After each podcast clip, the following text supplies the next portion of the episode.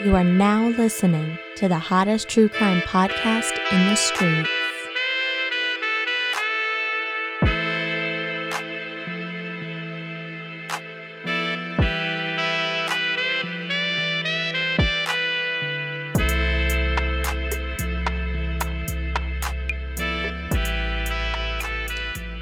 Hello, and welcome to another episode of Affirmative Murder, the equal opportunity true crime comedy podcast. I am Alvin Williams, joined as always by my partner in true crime, Francel Evans. Oh yes, wait a minute, Mr. Postman. Yeah, man, I'm the mailman. Can't you tell, man? Gon' post to What up? Fran, what's going on, my guy? I'm I'm doing good, man. Have you heard of the uh the um the new corduroy pillows? Uh, I can't say that I have, man. Uh, what, I heard he making headlines, man. But other than that, man, I- I'm doing great, man. okay, do you? so you don't own one, or you uh, you don't have a review for me or anything like that? No. What do you mean a corduroy pillow? Like I, the, I the, said they the- making headlines. The bro. outside of No, it I- is no, I corduroy. said they making headlines, man. I don't know what that means. They making headlines. What do you mean? ping. It's a joke. Thought you would get it, but you didn't get it. Shout out to Pee Wee Herman. Ugh, I was watching Pee Wee Herman's Adventures or something today. Wow, you're hitting me with a lot. Of things. Is- was that the joke that Pee Wee Herman made? Yeah. What is the joke? I don't understand the joke. Have you heard the corduroy pillows? No, He said they making headlines. they're making. Oh, because the ridges in the pants. Got it. Okay, I thought you just were like really excited about. I knew I knew you wouldn't catch it because I'm, No, I'll catch you off guard. Yeah, you caught me super off guard. You don't really come in with jokes. You really have often. one? I don't know. I was like, I mean, is this like a, a Mark Zuckerberg investment? Like, what is the what is making headline? I didn't see these headlines about a corduroy Yeah, pillow. man. Okay, got it. No, that's okay, yeah, no, that's funny. That's funny. That's funny. That's a solid. I don't have uh, comedy drums anymore. Yeah, need but- to put that on there, man. Yeah, uh, let me see what is that. Give some applause for That's it. right. You know? Don't got the drum? There you There go. you go. Yeah, There it's still. Yeah. Oh, okay. I, forgot- I forgot that's still on there. Okay. You okay. Yeah. Take two. Take two. Set it up. All right, man. Have you heard the corduroy pillows? No, I have not, Fran. What What do you mean? Heard they making headlines, man. There you go. There we go. Perfect. Now we can move on Perfect. solidly, Yeah. Fran. Uh, here's something that's not a joke. I would. Uh, I don't. I don't know if you've seen this in the headlines. Yeah. Um, people have been tagging me in this, um, and I think it brings on an interesting conversation because I think the U, the U.S. has a very close-minded, at least a lot of the the the the dominant uh, perspective in this country has a very close-minded uh, view on death and how death is supposed to go. Yeah. And uh, here in the DMV area, even though this is Baltimore and we're not the DMV, and Baltimore and DMV is not Baltimore, um, there was a rapper named Goonew. Mm. Uh, Goonew, I think G O O N E W. Mhm.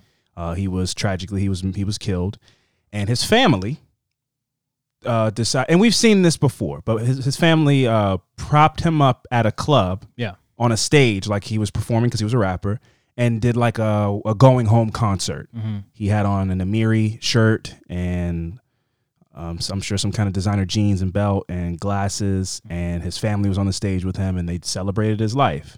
And they got a lot of like online hate. The club had to come out and apologize. I don't know to who. I don't know if they apologized to the community or they apologized to the world. Uh, maybe, probably just because it made their establishment look bad because of all the hate that they Yeah. got. So they just had to come out and say something like, we didn't know that was going to happen or whatever it is that they said. I don't know exactly Yeah. what they said, but they said they came out and came out against it. Mhm. And the family, in the wake of their grieving and everything, had to come out and say, "Hey, man, listen. If you don't like how we celebrated it, just don't say any. Like, just mind your business. Just don't say anything. You don't need to say negative things because we know how our son and our brother would have wanted to celebrate his life, and we did what we felt like he would have wanted us to do. Yeah. And and have you seen this video? Yeah, I've seen it. Um, what are your thoughts? Yeah, so I've seen it before. I'm just not. I don't. I get somebody being like, "Oh, that's the way they wanted to go out." I get that. right? Sure. But the point, I think, when I hear funeral, go, "You lay them to rest." Yes. Them laying down. Mhm. They're resting and it's, Peaceful. it's peaceful and Yes. it's like, I just don't.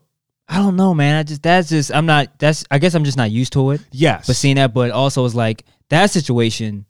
Um, also like they had a party or whatever, a concert, but it was also people there that didn't know what was going on. oh, they just came to the club. that, that also night. makes it super uncomfortable. That's crazy. Cause then you're there like, wait, is this uh, is this like an art installation? Yeah. Is that a prop? Or and they're like, no, girl, that's Goonew, that's his body. And they're like, oh, I gotta go. Yeah, I that's can't be. I'm not. Yeah, that's I'm not- weird. And then you got to try to dance through that. Like, yeah, well, pour out some Casamigos. Let's just we came out to have a good time, right? I didn't put these shoes on for nothing. I don't know if I could uh shake that off. If I came to if I'm one of the people that just came to the club that night, that's crazy that the whole club wasn't rented to do anything yeah, like that. the sitting like the ones where you like somebody's like sitting on a chair Sure. and uh, having a And service. it's still that's, yeah, it's, that's it's still different. like still has like a viewing. Yeah. Like it's a quiet that's it's like cut off. That's yeah, that's different. a DJ in a- being there and being like club, man. "Turn Like, it up one They just like standing there. Yeah, it, like- it, it was it it was um. Here's what I'll say.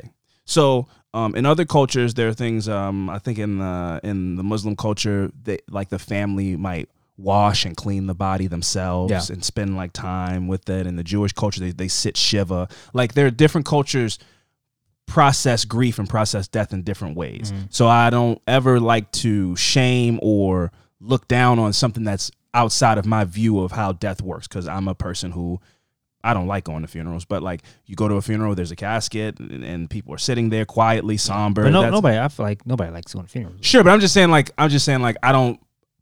But but there are other cultures who go and celebrate. Like in New Orleans, they do like a marching band and they go out and uh, c- carry the casket on their shoulders and Yeah. dance with it in the streets and send them home. Like But that's what a they do. though. I think it'd be different. if You were from that culture. You would probably do the same thing. Yeah, but like those are black people in America. I understand like it's a it's a different city and stuff like that, but they're it's it's it's still the how they celebrate, you know, like now they might have them in a casket and it's more like a celebration of their life and less of um uh, um the Goonew situation and the other ones that I've seen feel more like a like a make a wish thing. Like this is the last this is how they would have wanted the this is how they this is how they live their life so they're going to live the last moment that we're going to see them doing that as Yeah. opposed to we're all cuz I I feel like I would want something closer to a uh, New Orleans jazz type of funeral. Yeah. I think I want to be cremated and I just want to, people to have like some kind of uh like rent out a hall and people just come have a microphone on the stand and everybody just come and tell funny stories and food and enjoy or whatever. You don't gotta you don't have to view me or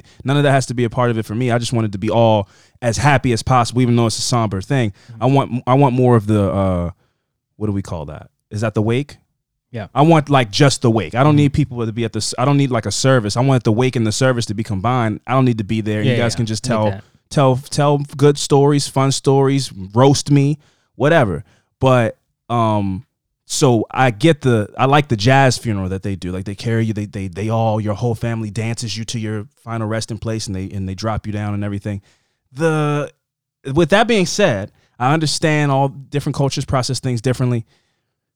That was weird Yeah. that was weird you know and and i say that like as respectfully as possible by being a person who's saying i understand that there's a conversation about people having a closed-minded views of how death works and how you process death and what you do with a body and all that kind of stuff with that being said uh having a uh club night with a body on the stage that's weird Yeah. and I asked my mom, and she said, if you did anything close to that, I'm not coming.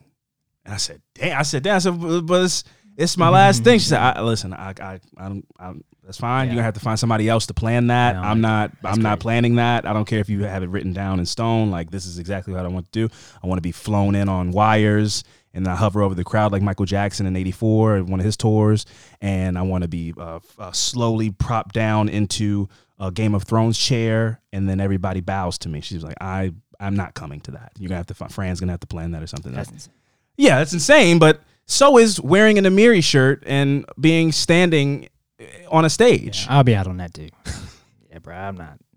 Like imagine getting that. That that's the fly. First of all, you know you gotta. You know instead of uh phone calls and like whatever you send out for funerals, they got like club flyers, like the with all the words Yeah, and he's like bottles. funeral. What? funeral turn up. A funeral turn up. Nah, I'm good. So I can't I make. I can't there. make this. I'm sorry.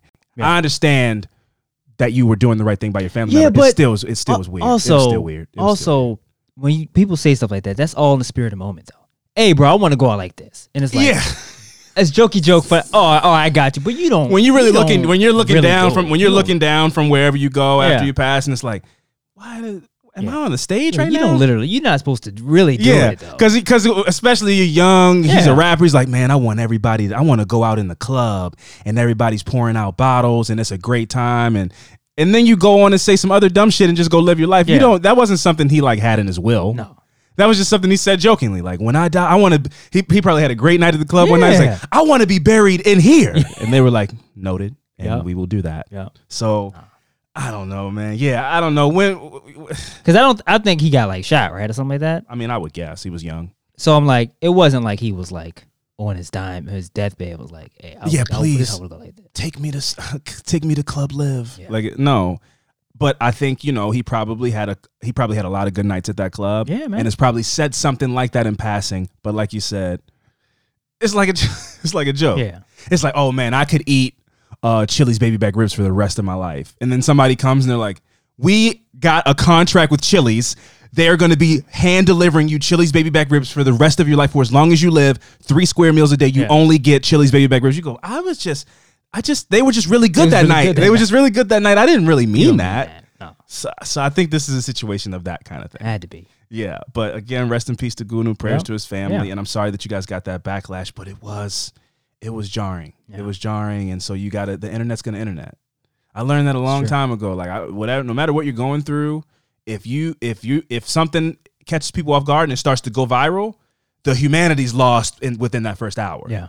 When when you li- when you live in anonymity on the internet, you can people say the most like vile things I've Yeah. ever seen in my life. But the people that the stuff that they actually mean, those whoever those people Oh are, yeah, yeah, they yeah, yeah. definitely yeah. mean Oh, big time. Make it just let it all. They just let it go. Oh, And they, then they go to work. it's like a high. It's Yep. like, oh man. then they then they log out and they go like deny somebody's bank loan. You know what I mean? Like yo, those people, those people are people. A lot of those people are people who make big decisions in the world or in people's lives, and they are horrible people, but they get to live in this shroud Yeah. of, of like shadowy thing. But anyway, moving on to another thing. This was a uh, this was also I don't really have much to say on the situation because I don't have many details, and I don't know if we're going to get any details. But there was a murder in uh, the Florida area. Um, a young man named Christian uh, Obu Obus Obuselli. Uh, he was killed by his girlfriend Courtney Taylor. The Uh, model, uh, yeah, sure. That word is very Instagram model, or? Instagram model, see- I saw- I read OnlyFans that, model, something like that. story.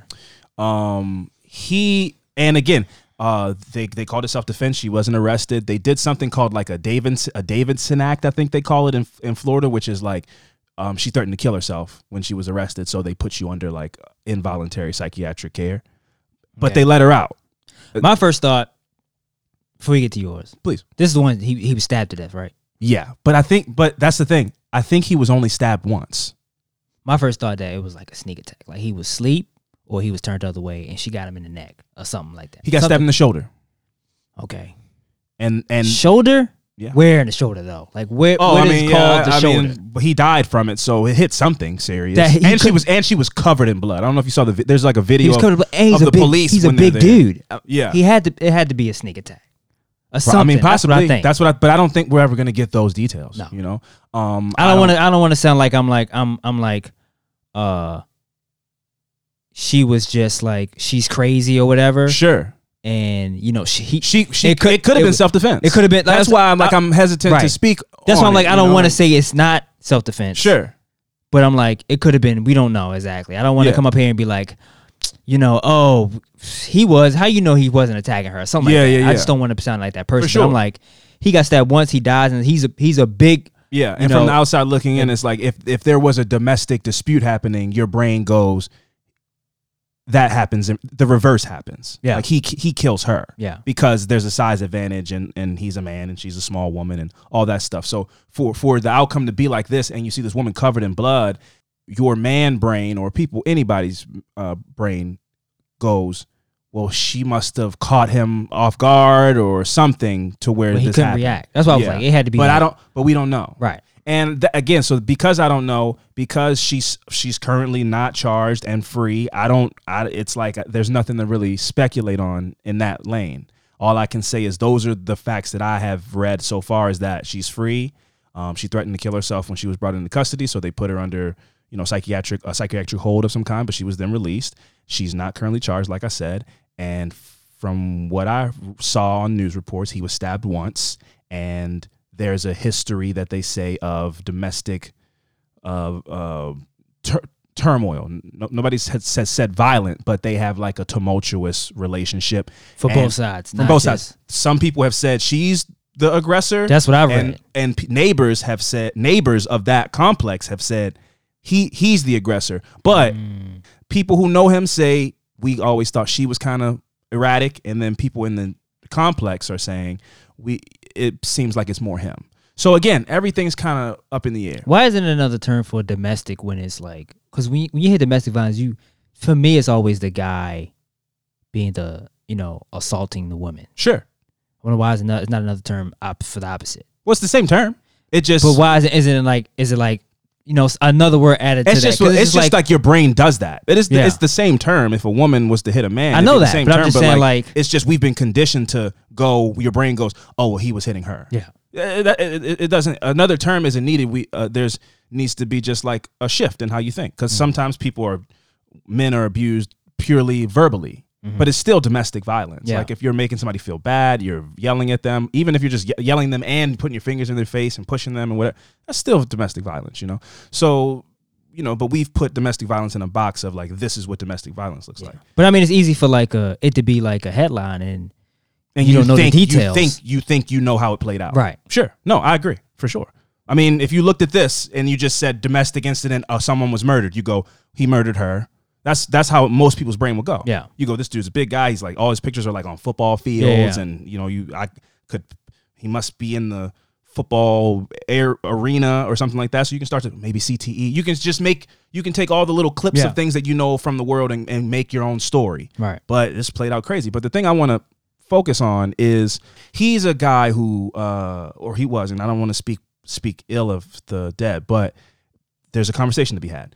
Um, he's a guy who we've spoken about before, not him, but like he's a he's a type of guy. So some old tweets came up where he was a guy, uh, Courtney Taylor, whatever her name is, is white, and he's a guy that because there's been talks about preference a lot over the last few months Okay. and he's a guy that was saying a lot of disparaging things about black women on on, on Twitter. This And- dude that and- was murdered. Mhm, in his tweets. Oh, I would never the black women, uh, this, that, and the thing. He was one of he was one of those kind of guys. And so, first of all, let me just say, pre- a preference is like you know, I usually go after girls with short hair or something like that. If your preference is like anything but, and you're also loud about it, then that's not that's self hate. That's not a preference. Like if you're like, oh, as long as she's not this, then I'm cool. And that that type of sentiment typically goes towards black women, and it's outward about it, and it's almost like they're it's like a pass. So which tells me like they him and her probably talked talked to each other like that, or he said stuff, man, you know, I, I just love white women or whatever. He that was his type of thing. But here's here's my point. Here's my point of bringing this up. Yeah, but it's always it's always cosmetic preferences though. It's always like it's it's never just like um you can have you can have a presence. Yeah, you can have a presence. Curly I mean, a hair. preference, but it's like it's always just the I like tattoos. A black girl. I Yeah. just don't. That's not what I. That's Yeah. not what I like. and the and for the and like I said, the the main point is like the preference being not this Yeah. is the gross part. That's the gross Yeah. part. If you like, I like I prefer women with curly hair. Or I pref- I like women with nose rings, or I like women who uh, have thick eyebrows. Mm. I don't know what everything is. My grandfather likes girls. He likes women with hairy forearms. Okay. It's just his thing. Yeah. I don't know. I'm not here. I'm not gonna. I'm not gonna yuck your yum. That's what he's into. But when you go, Just never I- heard it before. I hadn't either, and I'll never forget it since Yeah. since, since I heard it. But um, when you're like, I prefer not this, that's a whole different thing. Yeah. But again, I'm bringing this up not to speak ill of the dead or anything like that. I'm bringing it up honestly in in his defense to say these tweets came up. The tweets were like not cool, but like let's can we like not see them? Because what's happening is people go, well, you got what you asked for. I see the irony. I see the irony in being like, uh, That's always that always. I like though. I like snow bunnies over black women, da da da da da, and then it's like, okay, well, you got killed by one, you know, and it's like, can we just not see that? Because like a guy was killed, you know. I know he had some tweets that people don't like. They're they're kind of gross tweets or whatever, but he didn't deserve to to die Yeah. because of some stupid shit that he said. And that kind of is like that. That's what happened with a lot of people were saying that about that young lady that died a couple of months ago. That's still playing out. Lauren Smithfield. Lauren Smithfield, when they found when they a lot of a, a lot of black men on social media were like, well, you know, that's what happens when you date outside of your race or whatever. And then it's like, well, so it doesn't it doesn't it's almost like they're saying it doesn't matter that she died because that's what they that's what they deserved for doing that. And I'm I'm hearing that energy because of these tweets. And again, the tweets were gross, but like the guy was killed. Now we don't know what happened. This could have been a cut and dry self defense. He attacked her or something. I don't know what happened, you know. But it is weird that like she wasn't charged or you know anything. She's just out free. Somebody saw her at her bar, ran her out of the bar. Because this happened like this happened like three days ago. This happened. This happened like let's say this happened six days ago, and then three days after after that, somebody saw her out like this weekend Yeah. and was like, "You're in here having a drink after you you like killed somebody," which is like, I don't know, I don't know how you feel after you kill somebody. Maybe she just maybe that was her lawyer she was with. Maybe they were just having a little meeting. I don't know. I don't know what it what happened. And again, I'm not trying to take her side. I'm just saying like.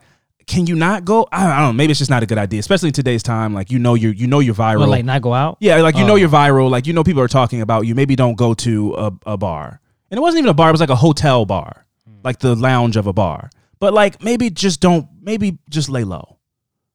You know. So I, I get that. But yeah, she was. Maybe She, she's she, I, didn't, I didn't do anything. that, but that's. I mean, maybe possibly she really feels like I was attacked and I defended myself. And I'm having a drink with my lawyer to figure out what's the next steps are.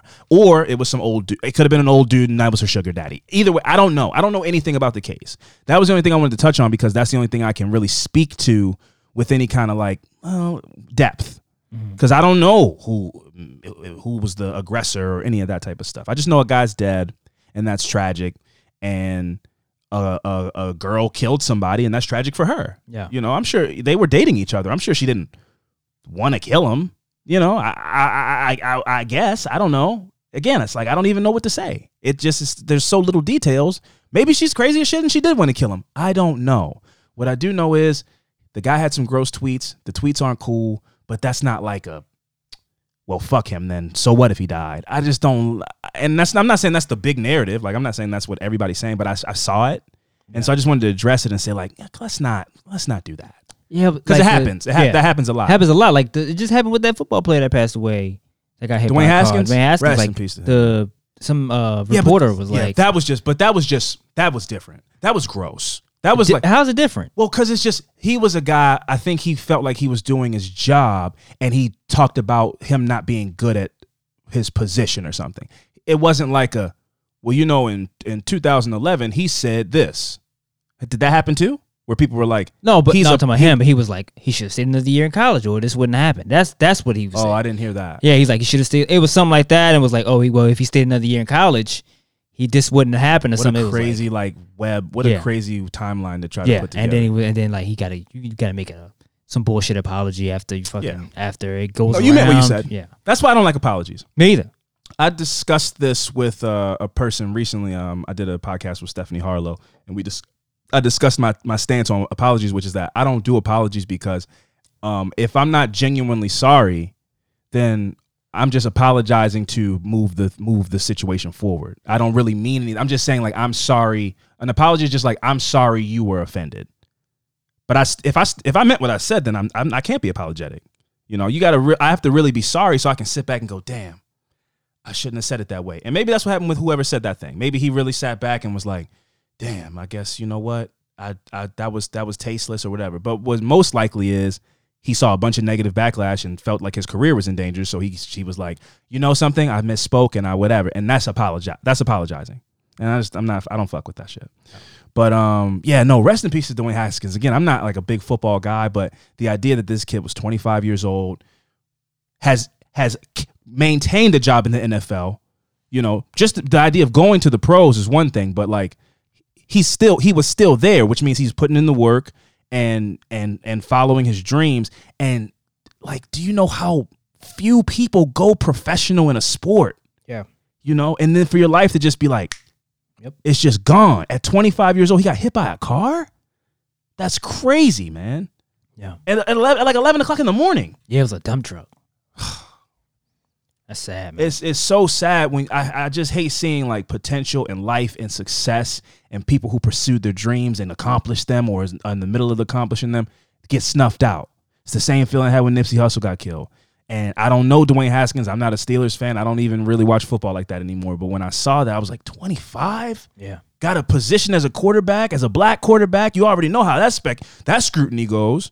We saw it on the day that he died. He got he still got the scrutiny. Couldn't I saw the tw- the thing I was referring to was uh the guy Adam Schefter was like, you know, uh, uh Oh, I, I heard that he got some backlash or something. I don't know because he was what like Dwayne Haskins died, a guy who you know had always struggled to read defenses, and uh, it's like, what the fuck are you? Just for? say Yeah, rest yeah, in yeah. peace. What the hell are you talking about? You're gonna did see that, critique him? But yeah, man. So the guy beat a lot of odds, and then you just you're just not here. It's just it really it really is crazy, man. But rest in peace to Dwayne Haskins and rest in peace to Christian Obu- Obuseli. Like I, I don't know how that played out, but again, it's like he, he he's dead, man. I don't know. I don't know. More details will be revealed, and, but it's still sad. Anyway, uh, let's go ahead and uh, jump into the shout outs. Yes, that's right. It's time for the shout outs. Uh, before we get into those, uh, Fran, I think we need to address that um, CrimeCon is coming up just just mere weeks away, the end of this month. Very excited about that. And for people who have been asking, I think that we're gonna take the, the the take this time to try to get back in a groove with the Patreon content. I'm very excited. I have some stuff coming this week that I'm man, I'm really like nervous and excited to show to people on the Patreon that are gonna get it exclusively. But it's still something I'm really, I'm really like, I'm really nervous about. But I'm also excited to put out because I feel really proud about it. Uh, Fran, I sent it to you. Uh, you gave me some notes on it, and I really appreciate that. So I'm really like, again, I'm nervous, but I'm excited to like put it out into the world. And um, the rest of the content, the conspiracy, the AMP radio, all that stuff, we're gonna get back into a groove. We we kind of got off schedule a bit with some you know some personal stuff, of course, but we're gonna try to get back into the groove post Crime Con. So we're gonna come back from Crime Con, hit the ground running with a blast, get back to the uh, monthly live shows, and all that stuff is coming. We just have to get back into uh, rotation. But right now we're kind of focusing on going to CrimeCon and, and, and, and delivering content from that. So just bear with us, and, and we're gonna be uh, bringing some bringing some content you guys' way. Uh, up first, we're gonna start things off with a shout out to Pam. That's it. It's like the stuff you spray on the. It's like the stuff you the stuff you spray on the pan. That's all you need. It does. They don't need a last name or anything like that. Pam. Pam? You know, pa- Pam. Pam. pan, Pam. pan, Pan. pan. Pan, pan, pan, Pan. Pam. Yeah, Pam. There you go. Shout out to Pam. Uh, up next, we got Tony with an eye. Shout out to you. Love that. It's you know, it's Is, always this, is these ones from last week? um, possibly. Okay. Uh, there might be some sprinkled in here. Right. I just you know, I'm, everything. with eye, you can't. you can't. There's a lot of Tonys with an eye out there. Is it? Oh yeah, yeah, yeah. I, I know a lot of Tonys with an eye. but um, yeah. So okay, so you know what? Because because you said that, now I'm self conscious, and I'm just gonna skip past names that I feel like I've read before. Uh, Oh, damn, my bad. Yeah, you know. So if you don't get a shout out, blame Fran. I got a package too in my, my trunk. I forgot. Good to know. Yeah. we'll, yeah, we'll I get to that. It just, it just Fran is in charge of the mail. So if, if any if anybody's messaging the affirmative murder socials saying hey, Yeah. something got here, I- I- d- d- don't message Fran. I run the socials and he runs the mail. So if you sent us something, you talk to him because I don't know. He just comes to me. He's like, "Yo, here's eight boxes." I'm like, "Okay, cool, nice." What is this? There's a there's a dead rabbit in one because you know somebody sent us a pet and you and it's been in the PO box for six It's months. sitting there, yeah. Yeah, so it goes. So don't send us live things because Please. Fran is on his own time. You know, if it's live, it's don't send us things like with dairy or cheese Yeah. because we don't know. I don't. I don't know when it's coming here. Anyway, up next we got Shauna. I'm just gonna say Shauna because. I, am on the fence about that one. The one before, I know I didn't. I know I said before, but Shauna. And now we're definitely at new ones, friend. I don't know this one. Up next, we got Troy E. Shout out to Troy E. Shout out to them. Keep doing your thing. Love your uh, screen, your uh, email address. I'm not gonna say it, you know, because that would be wrong. Now, this might be a clever way of some promo, which I respect. This is a way to circumvent buying ads, and I appreciate it because I'm gonna say shout out to Second Chances Animal Rescue. Okay. I don't know what you do or who you are, uh, but you're, you're clearly some kind of business or something like that. So I'm going to say the whole name. I'm not going to just call you second. Yeah. I'm going to say the whole thing because you deserve to. You're doing a good thing. I'll, hey man, adopt, don't shop. How about that? Let me put that out there. Adopt, don't shop. There's a lot of animals out there that need a home. Some of them are eight, some of them are seven, some of them, you know, have a muscular dystrophy or something like that. They need love too. You don't need to get a purebred French bulldog, man. Also, that's cruelty to animals that they exist. But what do you do when they exist now? You know, you just got to keep making them because you can't just stop making them. But Yeah. they can't fuck. they have to be artificially inseminated because their legs are too small. So it really is a very cruel thing. Their noses are very short, so they breathe. They have a hard time breathing. But they're just cute. People It's like them, and it's free, and they, they cost a lot of money, and they make a lot of money. Yeah, but it's wrong. It's wrong. There's a lot of stuff in this world that's, that's wrong. Cool. We could go on a whole tangent about that, but let's not. Up next, we got Noah D. Shout out to Noah. Throw some D's on that. Remember that song? That was a great song, man. Yeah, who's that, Rich? Boy. Oh, Oh, show some respect, man. Chamillionaire. That's Sorry. Rich Boy. It's close. Another one hit wonder. Uh, up next, we got, uh, and lastly, we got Christine C. Shout out to Christine C. Th- Christine C. She, C. Them. I don't know. Shout out to Christine C. Thank you for the support. We love you. We appreciate you. We adore you. And that's it. Um, what we're going to do is we're going to take a quick break. And when we come back, we're going to get into some fucked up shit. So stick around.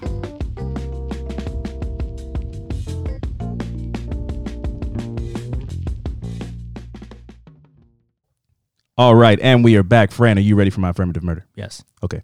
My affirmative murder this week was I got I got the I got a lot of the information from one of my favorite shows on ID slash Discovery Plus, Signs of a Psychopath. Mm-hmm. I love this show, man. It, it really just break down psychopathy and how psychopaths' brains work. But one of the most interesting things is like you'll never really know unless you're a psychopath. Mm-hmm. Like they might you can study people and interview people who you know have who are psychopaths. Yeah. But even if you have like your outline and you can name things and they have delusions of grandeur and this and you know they they blame uh, the whole world other than they don't they don't take any blame personal blame all that all that stuff is cool but like you never know how it works in practice.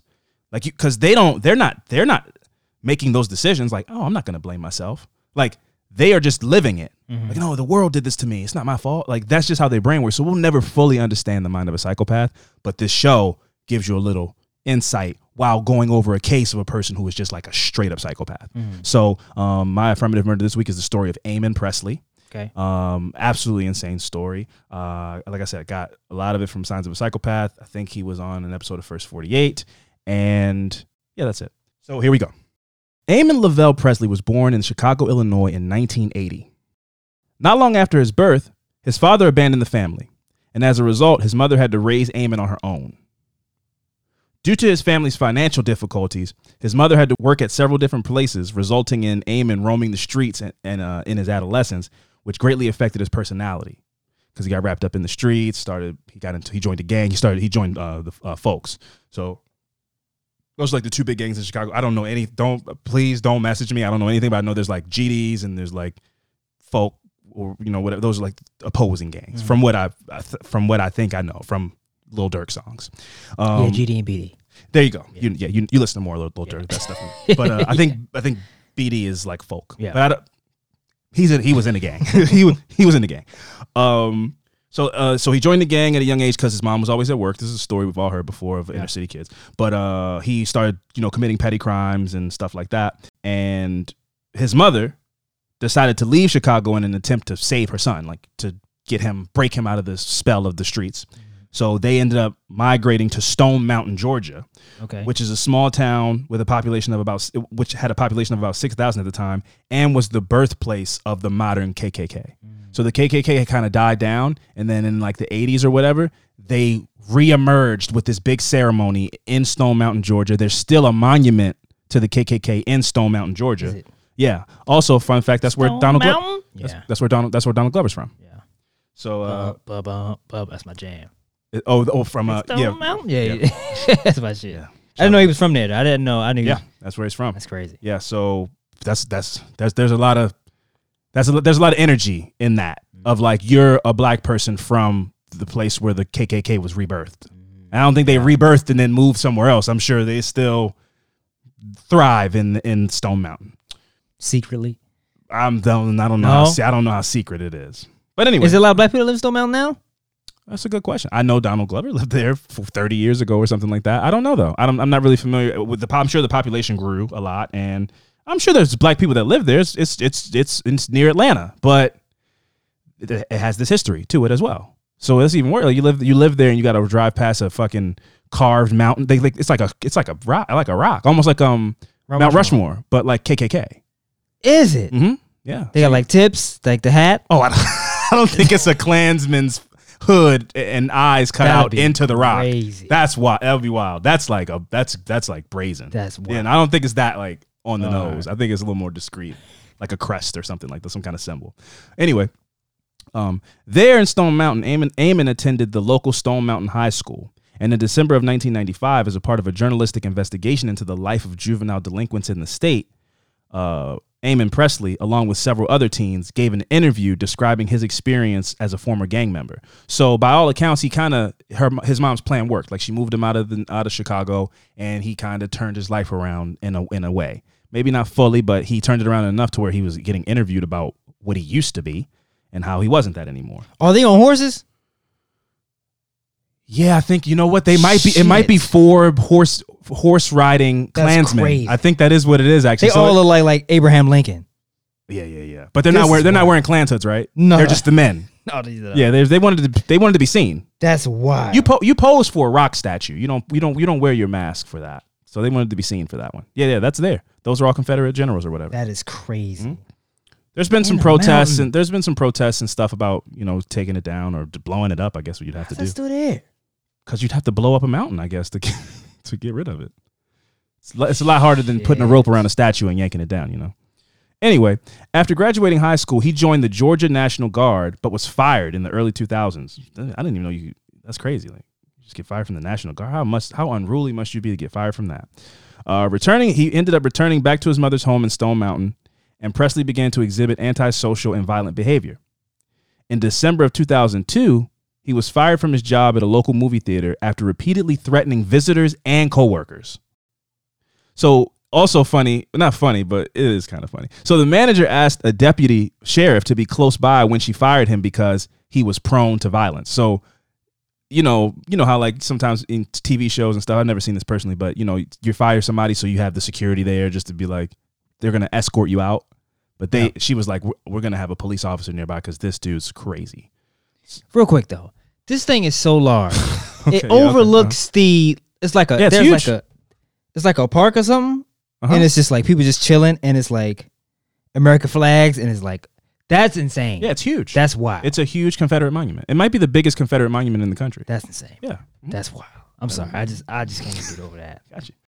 So, in the immediate aftermath of him being fired from the movie theater, he threatened to kill his former supervisor that called the police and had them there when he was fired. So, they were right. Um, Eamon was arrested but avoided prison time and was instead given a, a fine and compulsory anger management courses.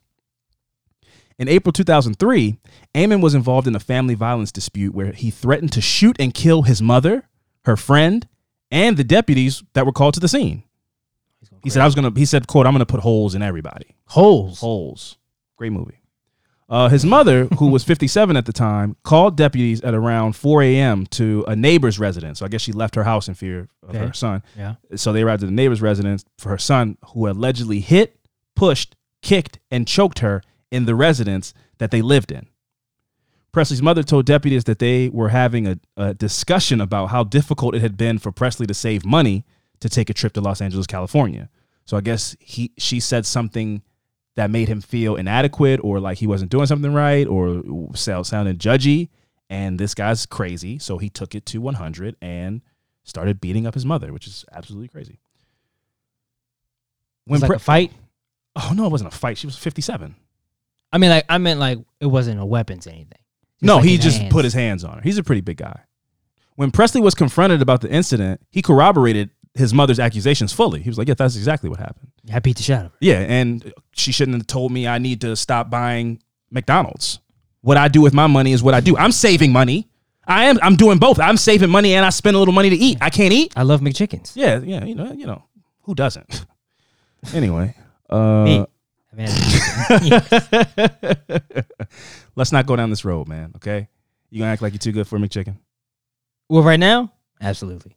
Right now in life? And life, you mean? Yeah, what do you mean by that? Right now? Because that's a flex. Don't flex on me. What? You mean like right now in life, or Yeah. you mean right now in this moment of the right podcast? now in life, I don't. I'm not buying. Don't flex. McChicken. Don't flex on me like that. I don't need a McChicken right now in life either. But I go if I was had a drunk night out, I would eat a McChicken. We went out the other night. I would. The McDonald's was closed. I would ate a McChicken that night. I wasn't. Too I'd eat a. Big Mac too. Yeah. So let's not let, humble yourself. You Yeah. know, I'm in a good place in life too. Don't don't. Well, I would rather have that than cat food, but you know, it's it's whatever. Taco Bell isn't cat food, and you got to stop saying that, bro. they might want to sponsor the podcast. You ate it. It's delicious. Sat in my house and ate, it- It ate it up. absolutely Licked your fingers and everything. It was absolutely delicious. blink, blink, blink, blink. Shit was good. hot sauce off the fingers and everything. So don't call it cat food. You ate it. I did. Yeah, I did. You ate Meow Mix, man. It's cool. Now,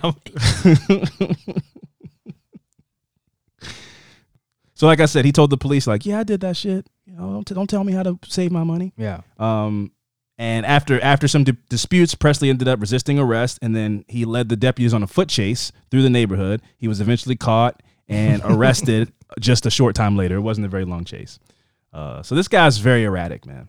Presley was charged with simple assault, obstruction of a law enforcement officer, and making terroristic threats and acts for the incident. In March 2006, he was rearrested for indecent behavior, and in April of that year, he was convicted and sentenced to several months in prison, which he served in, in the local county jail. And after being released at the end of 2006, he moved to Atlanta, where he met representatives in show business. Hollywood, Fran. Yeah. little Hollywood action. Between 2008 and 2009, he performed in supporting roles in the low budget films Exit, uh, a quote, intense action packed thriller about one cop's journey to bring down a ruthless drug lord. That's the IMDb description of it. Did he have like a some secret talent of acting or? no, I said low budget. But so he just had to, how he still get the job. he just had to be he was angry guy number seven. You know what I mean? Oh, okay. He had a title. He had a he had like a character name, but Okay. it's you didn't say that though. You said that he had parts in. he had parts. That There could have been. It could have been anything. He could have played a big part, He played a big part in a small movie, a very small movie. But he still got. Have you seen a small? Have you seen shitty like hood movies? You don't have to No. be uh, Uncle Phil, the guy that plays Uncle Phil. To you know his acting chops. No, he didn't have some secret act. He was able to stand in front of a screen and read lines. And the lines they probably didn't even have to give him lines. They were like just tell him like I want the money by Friday, and he said that however he said it. It- It's that kind of thing. There's no, there's no like, Okay. s- Yeah, like small solid part. script that he had to Okay. stick to or something. he was an like- extra. Yeah, he didn't have. A, well, no, he had. A, he had. A, he had. A, let's not. Let's That's not what I'm saying. though. he had a role in a movie, but he might have had the role in the movie because they're like, this dude, I know this dude named Eamon. He's cr- every time I see him, he's getting arrested. We need like a gangster type for the movie. Just have him come and just just be himself. That's that's the kind of was- guy. He was. Did he do drugs? Probably, yeah. His, his mom did. said his mom said he used to do cocaine. and Probably then- did it for drugs something. So that- okay. Oh, okay. I don't know. I'm sure. I'm sure they gave him. like- I'm sure they. I'm sure they gave him money. You think so? Yeah, but again, I don't know. It's a very small budget movie. It's called Exit. That's it. Not the last exit. You know, one final exit. It's just called Exit. I just, I just can't get it. Why did they pick him? I just don't understand. He had that je ne sais quoi. Maybe he did He- it for he's uh, chicken sandwiches, Mc- McChickens and shit. Oh, it was probably it was probably catered by you know when they went to when they went to craft services. But I mean, like, why there they- was a gang of McChickens I'm at, thinking the, at the table. What I'm thinking is like this dude can't be. Okay, I get it's a low budget film, right? Uh huh. But very, I- I- very, I don't very. understand. But they could have been like they could have like two people, somebody that could act a little bit, Uh huh. and him. But it was like all he wants is McChickens. This dude wants, Oh, I'm sure they got him for the low. and it was like let's just go with him. yeah, I'm sure they got him for the low. He was a steal. That's what I'm saying. Yeah, he probably stole the equipment that they needed for the. he probably literally was a steal. Like, yo, y'all need cameras to film it? I got cameras. He's like, all right, well, you bring the cameras, you Yeah. can be in the movie. So anyway, so he was in Exit. And then he had another m- medium size, decent sized role Okay. in a movie called Rules. Rules. Rules, not Okay. the rules for the streets, just Yeah. rules. So the and they're both by the same director. So he really likes one word titles Yeah, for his not movies. follow the rules. Or No, like, not, no, no, no. Like not Just- the the not even the rules. Yeah. just rules. Yeah, just Uh, bad. He got a movie like name Bad. Just it's just bad. Like that's the title of it. Yeah, bad. yeah. Oh, that's probably a bad. bad. There's It's probably like, a bad. It is a bad movie, but it's just It's- called. but bad. it's called bad. Oh yeah, for sure. It's both. It's, man, it's, it's, a, it's a double entendre. It's crazy. So, uh, Rules is is an urban Okay. an urban action movie right. that pits an unstoppable hitman against a mob boss and his army. So I don't think uh, Eamon plays the unstoppable hitman, but he plays some role in the movie. that was the description. That's the Oh, description. that- That's the that's IMDb. Oh, it's awful. And I, I almost want to watch it because I hope I'm tempted to watch it because what if he like really is unstoppable, like a Terminator type of situation? Then it's like to see low budget, Can no you get special that? Can effects. You find that movie? Probably. I don't know where you would even. This isn't on Netflix. You can't get this. You have to like buy this from the guy. It's called Rules. It's I called will look Rules. it up. Speaking of the guy, let me give him his credit because you probably have to call. You probably have to go to his website and buy the DVDs. dir- You probably or VHS tapes directly from him. So uh, both of these movies were directed by the iconic Tavares M. Wilson. Frank, you might know him from his classic film, The Fourth Quarter, which he wrote, directed, and starred in. And uh, so he's a triple threat, very talented, and uh, he has a slew of movies, all all named like um, Bad and It is. Evil and Okay. Ru- Rules and uh, Exit and, and Fourth Quarter, which is his big hit. You know Fourth Quarter, right? Uh, is this with um? Oh no, it's it's with Tavares M. Wilson. He plays the star of the football team. He's the director, writer, and It's called Fourth Quarter. It's called the I don't know that movie. Let me tell you like this. This would be the last episode of this podcast if I said that as a joke and you were like, "Oh yeah, I've seen that I movie. seen I love that movie." Tavares M. Wilson, and you know exactly who he is. Like, "Oh yeah, I love his movies." I would have been like, "You know what? For you to not know who Meryl Streep is, and you know who Tavares M. Wilson is, we got to this. We can't do this anymore." I know who Meryl Streep is. Yeah, because I told you. I've seen her somewhere else before that though. I see, What she- at the store? what do no, you I mean seen her somewhere no, I else? think she like did like uh she was on like magazine cover. I'm sure she's been on many of them. She's an Oscar, multi-time Oscar winner. She's been on a bunch of uh, magazine covers. But I saw and was like, oh, that's who Meryl Streep is. You don't even know how crazy it is to go like, oh, that's her. That's crazy, man. Yeah. We're gonna move on. Streep, Meryl Streep. Meryl- because of that name. I go like, what? So yeah, so he had a he had a these were his t- uh, two acting roles, and uh, once w- once he got a little taste of acting, he decided to move to Los Angeles because he wanted to become a professional actor. He's like, I'm done doing these low budget films. Me and Tavares got into a little thing, and and I'm gonna go out to Hollywood and follow pursue my dreams. Um, however, once in Los Angeles, Presley had little luck breaking into this breaking into the show business, and he saved up some money to sign up for acting classes at the at the Margie Haber studio in Beverly Hills, but it didn't really help his uh, acting skills much. They just took his money and you know, you can go to the classes, but he didn't get like better. And so money was running low, and if he had any social life, he was never posting about it online. Instead, he would just post up uh, headshots of him posing in dozens of selfies that showed him smoking marijuana or drinking. And one of the last photos he posted on January 9th of 2014 included a very eerie caption that just said killer. After his acting career officially hit rock bottom, Eamon Presley took on a new role, that of a cold-blooded killer. And on September 27th of 2014, the body of 53-year-old Calvin Golston, who who lived with his brother, but due to struggles with schizophrenia would sometimes end up on the streets for days at a time, was discovered outside of a abandoned grocery store. The man affectionately known as Butterball was Eamon's first victim. And although he masked his murderous intent with the motive of robbery, so that's what he that's what he told himself when he went out. Like I'm gonna go out and rob people. I need money to get more acting classes or whatever, mm. buy DVDs of acting courses or whatever. He really just wanted to kill. That was his that was his main intent was I want to go out and I want to kill somebody.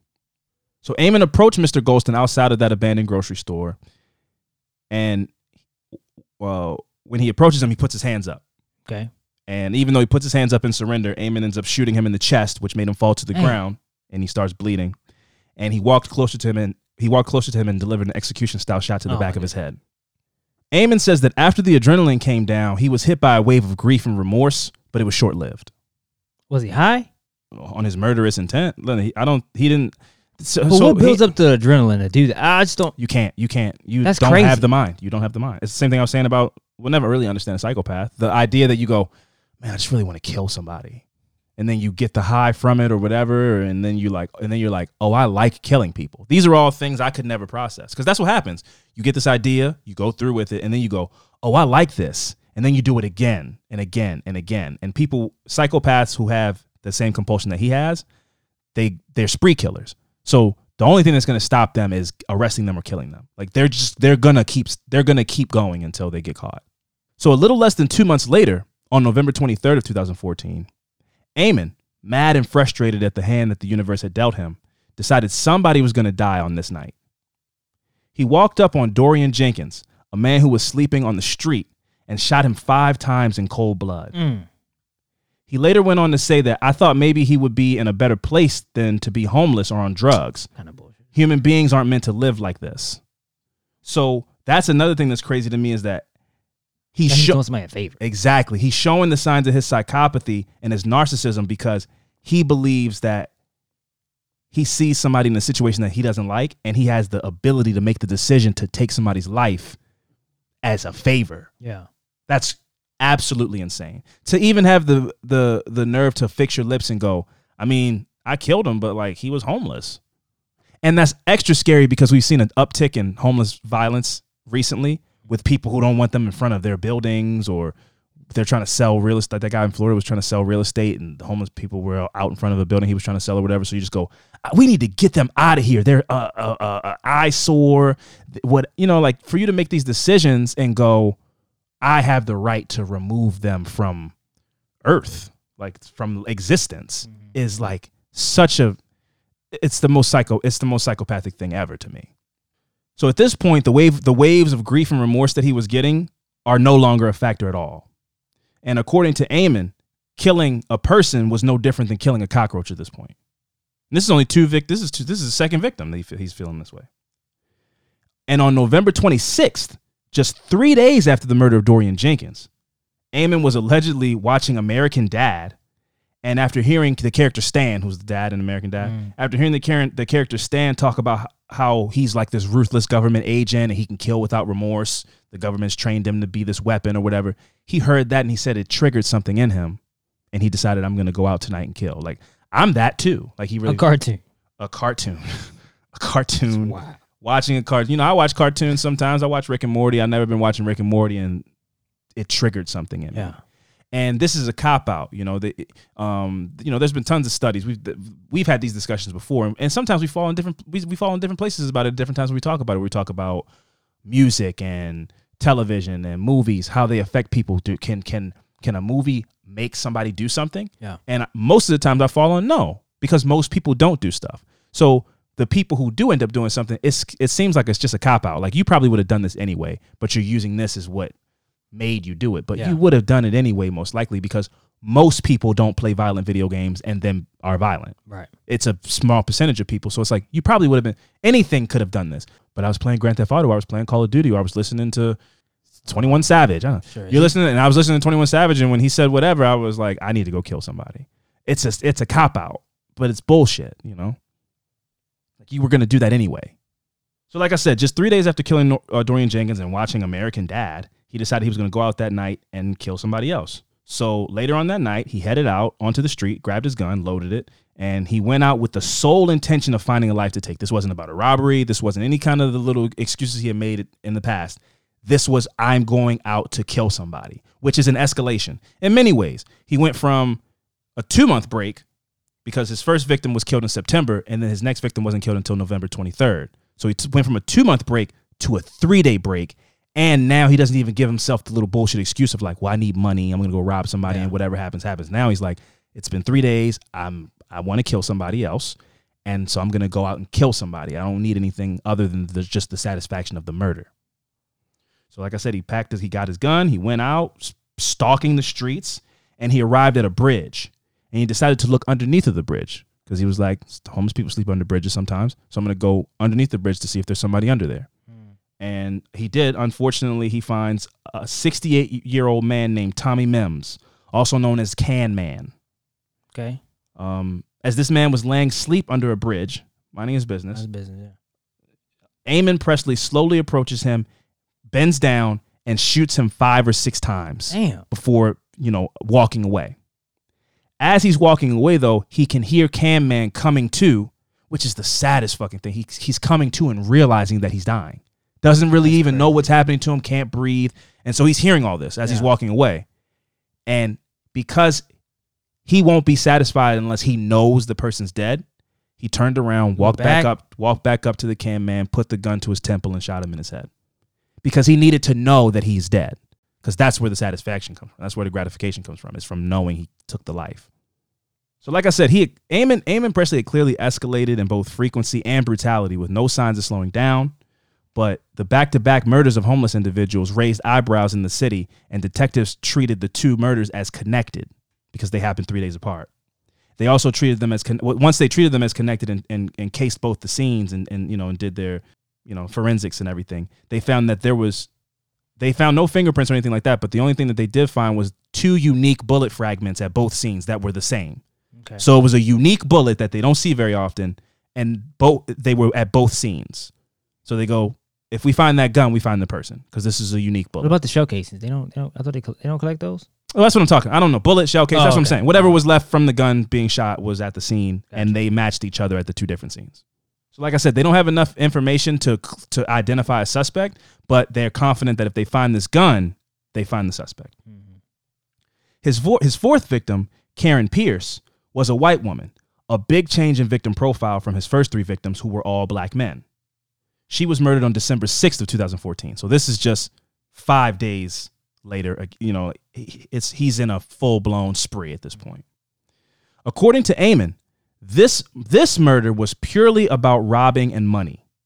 But again, this is a psychopath, so nothing he says really. These are all just things he's making up in his mind to justify his actions. So I, I want to make that clear because I'm getting all this the information that I'm getting, like where I'm saying he did this, did this for this reason, is because when he was arrested, he was interrogated and he just told him everything. Yeah. But he's also getting on, he's grandstanding and talking about society doing him wrong. He likes to hear himself talk. So he says things like that. Like, I don't hurt women and children, but I really needed the money this time. So that's why I killed her. It was purely business. Like, he says shit like that, but it's like, no, no, no. You're a murderer. You're a psychopathic murderer. You would have killed anybody. Right. And it, there's no like, well, I just, it was, this was different than this one. No, it's, that's not. But that's what he said.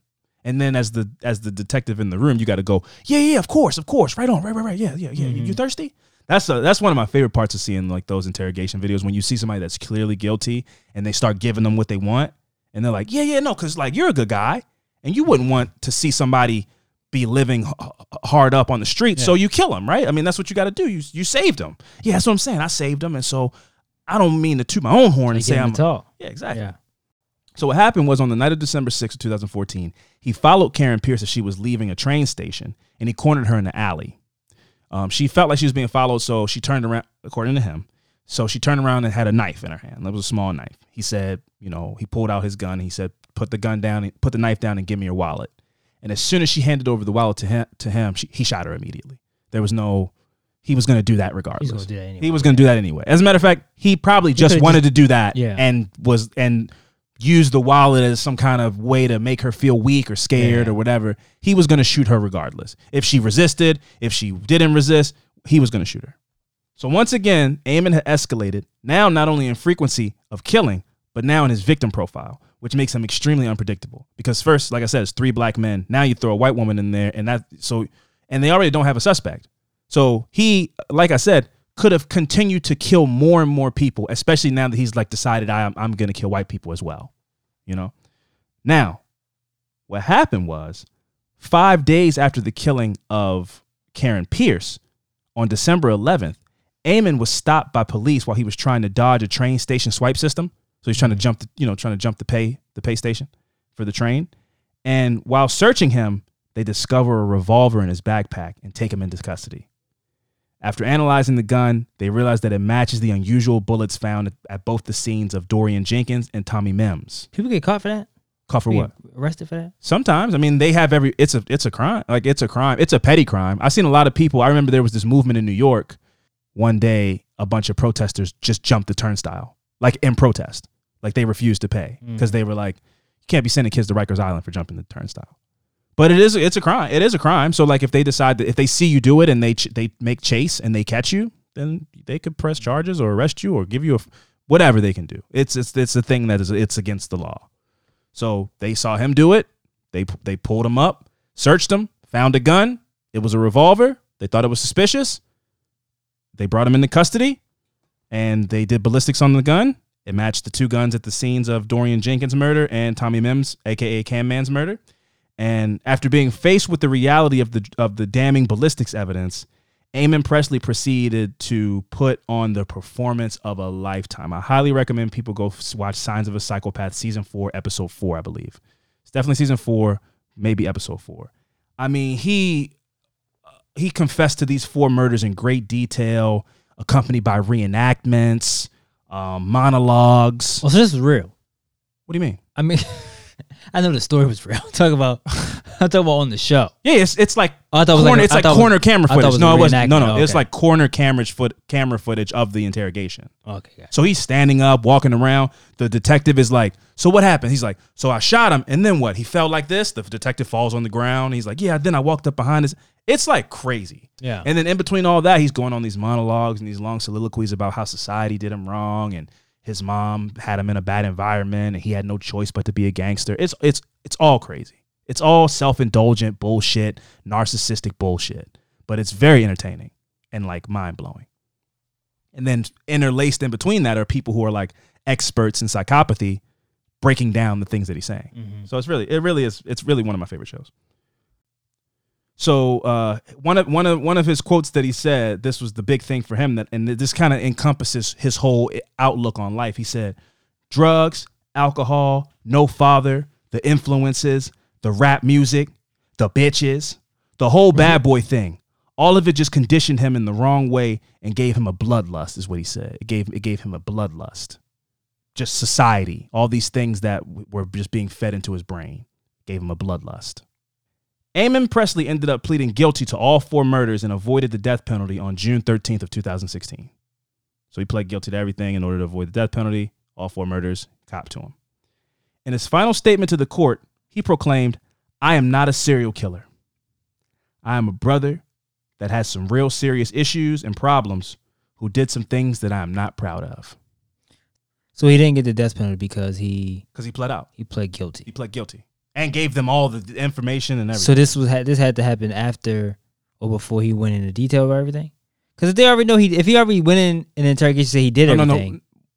he did it. well that was you know that you got to get that you got to get that like signed you know what i mean like you have Yeah, but he already said he already went into detail that he did it. So no, how was i get that i get what you're saying but that was like the night he was arrested from the train station in order to when you go to trial you need to have like his lawyer was present like i don't think that's it's inadmissible you know what i mean Mhm. like he needs to he needs to sign a written statement you can't just use the footage from that room in the trial so all they have is the ballistics. It's like this gun matches, but we don't know for sure. It might not be enough.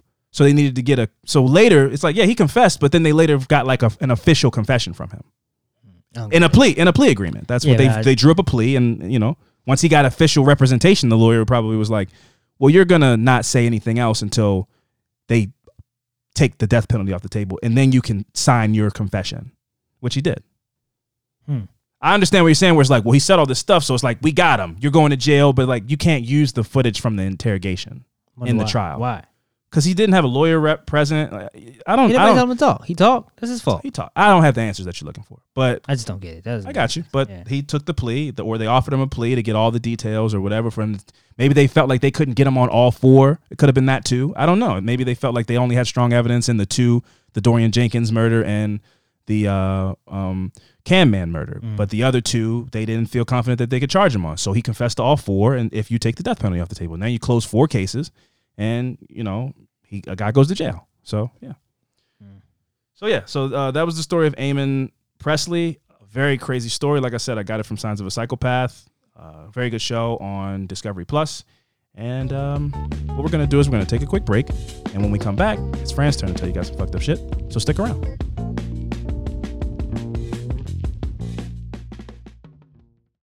All right, it's my turn to go. Uh, my story is about the uh, murder of Ricky McCormick. So Ricky McCormick, age 41, didn't have the easiest life and often found himself in trouble with the law. Also, um, I got my story. My references are from from Wiki. It's from a site called um, RiverFrontTimes.com, Mhm. and it was from uh, TheMedium.com. And the the lady that wrote the article, her name is Jennifer Baldwin. It was a great article. That's why I wanna I want to make sure I mention her name. So his, his family always knew he was different and he felt he likely had a disability or a mental illness.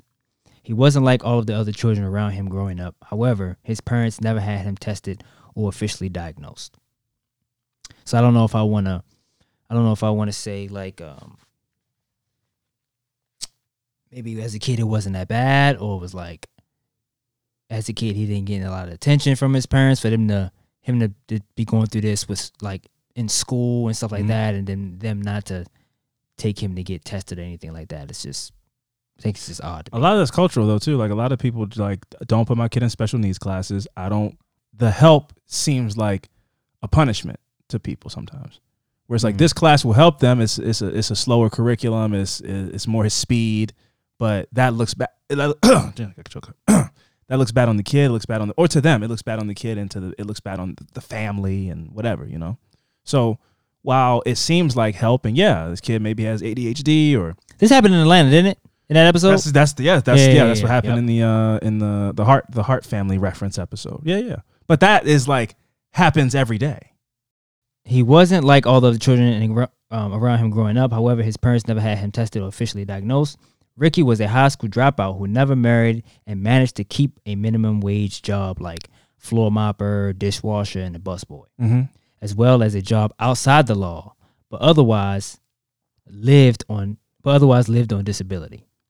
He had occasional run-in with the police, which would all which would um, often result in misdemeanor charges until he was caught in a relationship with an underage girl. Oh, He fathered two children with this young girl and was arrested for statutory rape.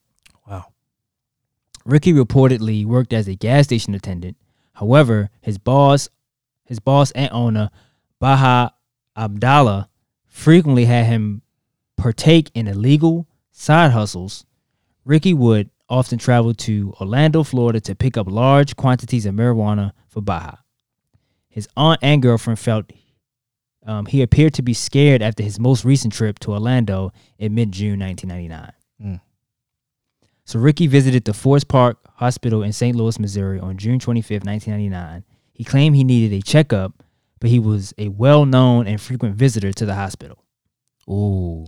He suffered from chronic heart and lung problems, Okay. so he was admitted for a few days for observation. After doctors determined he was relatively healthy, he was sent on his way. You had some, you was thinking of something? I thought it was like a he he was a, a drug addict type of thing. Get, Nah. get to get prescription pills because that happens a lot. You come in. Oh, yeah, my back hurts. This that. And Yeah. Okay. Um, so a, a fellow gas station employee reported seeing Ricky stop by the gas station briefly on the morning of June 27, 1999, before leaving the location. The employee had no way of knowing it, but he'd be the last person to see Ricky alive, and Ricky likely only had hours left to live. Mm. So on June 30th, 1999, a woman was driving through a rural area near West Alton, Missouri, and noticed something unusual just off the side of the road, just off the side of the quiet road of, of Route 367. It was a decomposing body of Ricky McCormick, lying face down in the cornfield. Along with Ricky's body were two hand scribbled notes that were found in his pocket.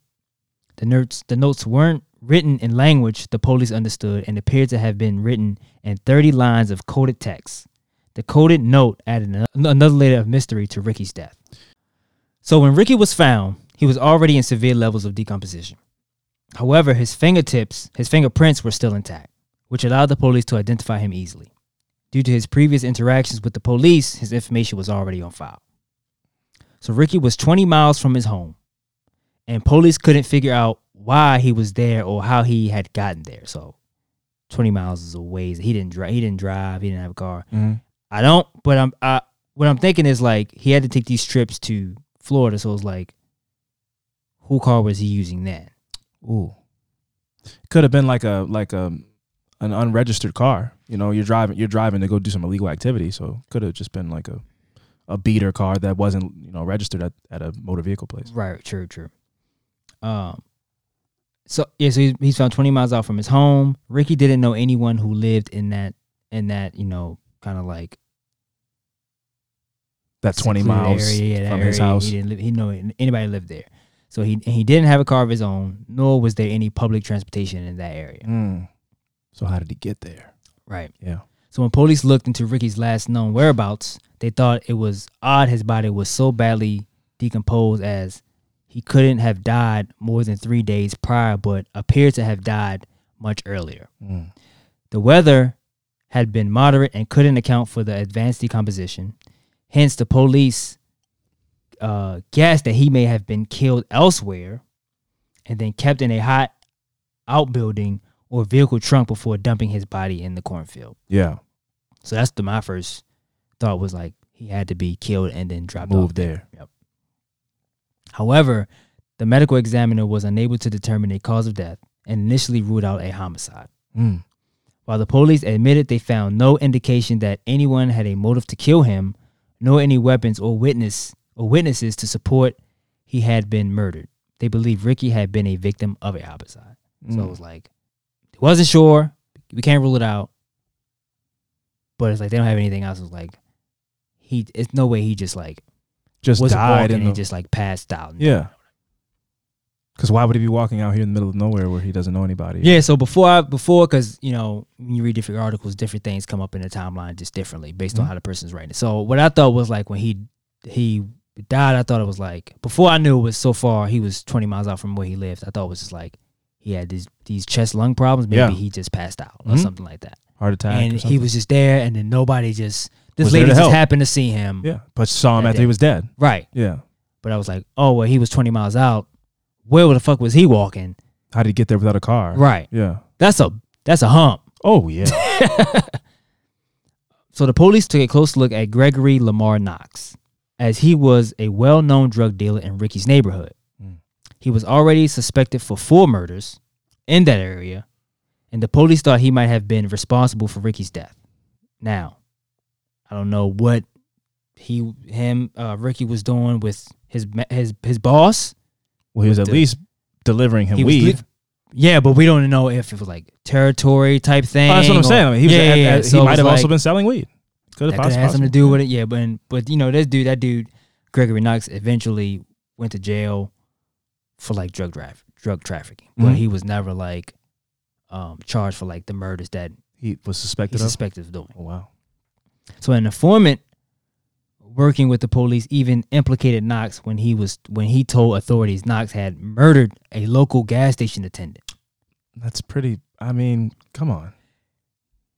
Yeah. So it could be like he just this guy just found out about the news and he just like but we don't know what news got out though. How do Yeah. we how do we know that that news that he was a gas station attendant Yeah. got out? Exactly. So Yeah. um this t- and then the area he lived in could have been it's probably a small town. They don't have public transportation, so it can't be that big, Yeah, I would think. So that makes sense to me. Yeah, so it's like we don't know what got out.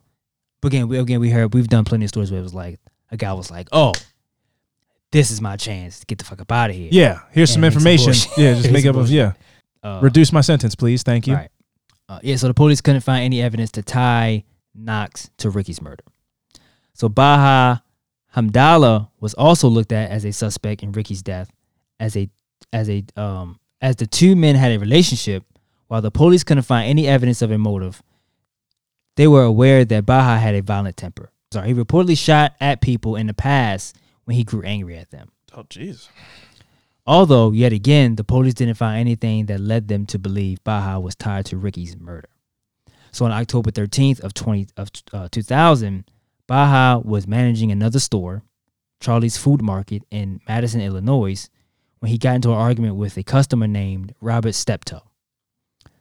Different versions of events were later present, presented in court, but ultimately a jury convicted Baha of first degree murder after he shot Steptoe in the face with a nine millimeter Glock. Jesus.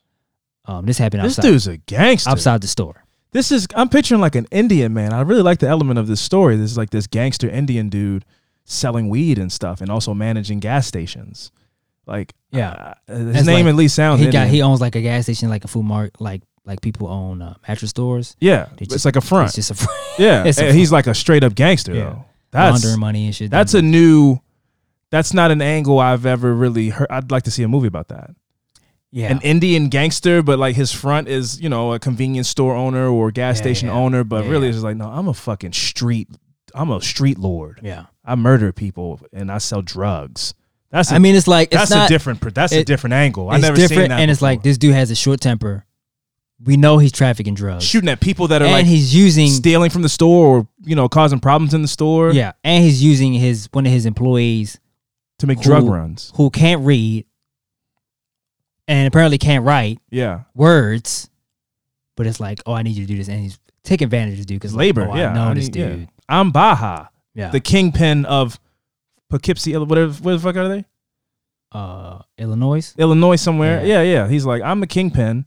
You go fucking pick up my drugs. Yeah. I don't do stuff. and come like back and you run and you, you run the shop. that. And you got a shift at 11:30. You got a shift from 11:30 to 6 a.m. Yep. Do both. Yeah, that's hard. It's hard. yeah, That's so hard. yeah, so he was convicted for first degree murder Mm. of shooting some dude in the face. That's not hard. The the scenario I made up in my mind is hard. Him murdering somebody, shooting them in the face. That's not hard. Just want, just wanted to clarify. Oh, that's not. The other stuff that I made up, But him, him like pa- him- kingpin gangster and all Yeah, that yeah, stuff. But he actually like murdered somebody. But he's the- like he's like but he's about that. yeah, no, eh, Is that like That's- as bad to say? no. I'm saying eh, that's kind of hard too. But somebody was killed.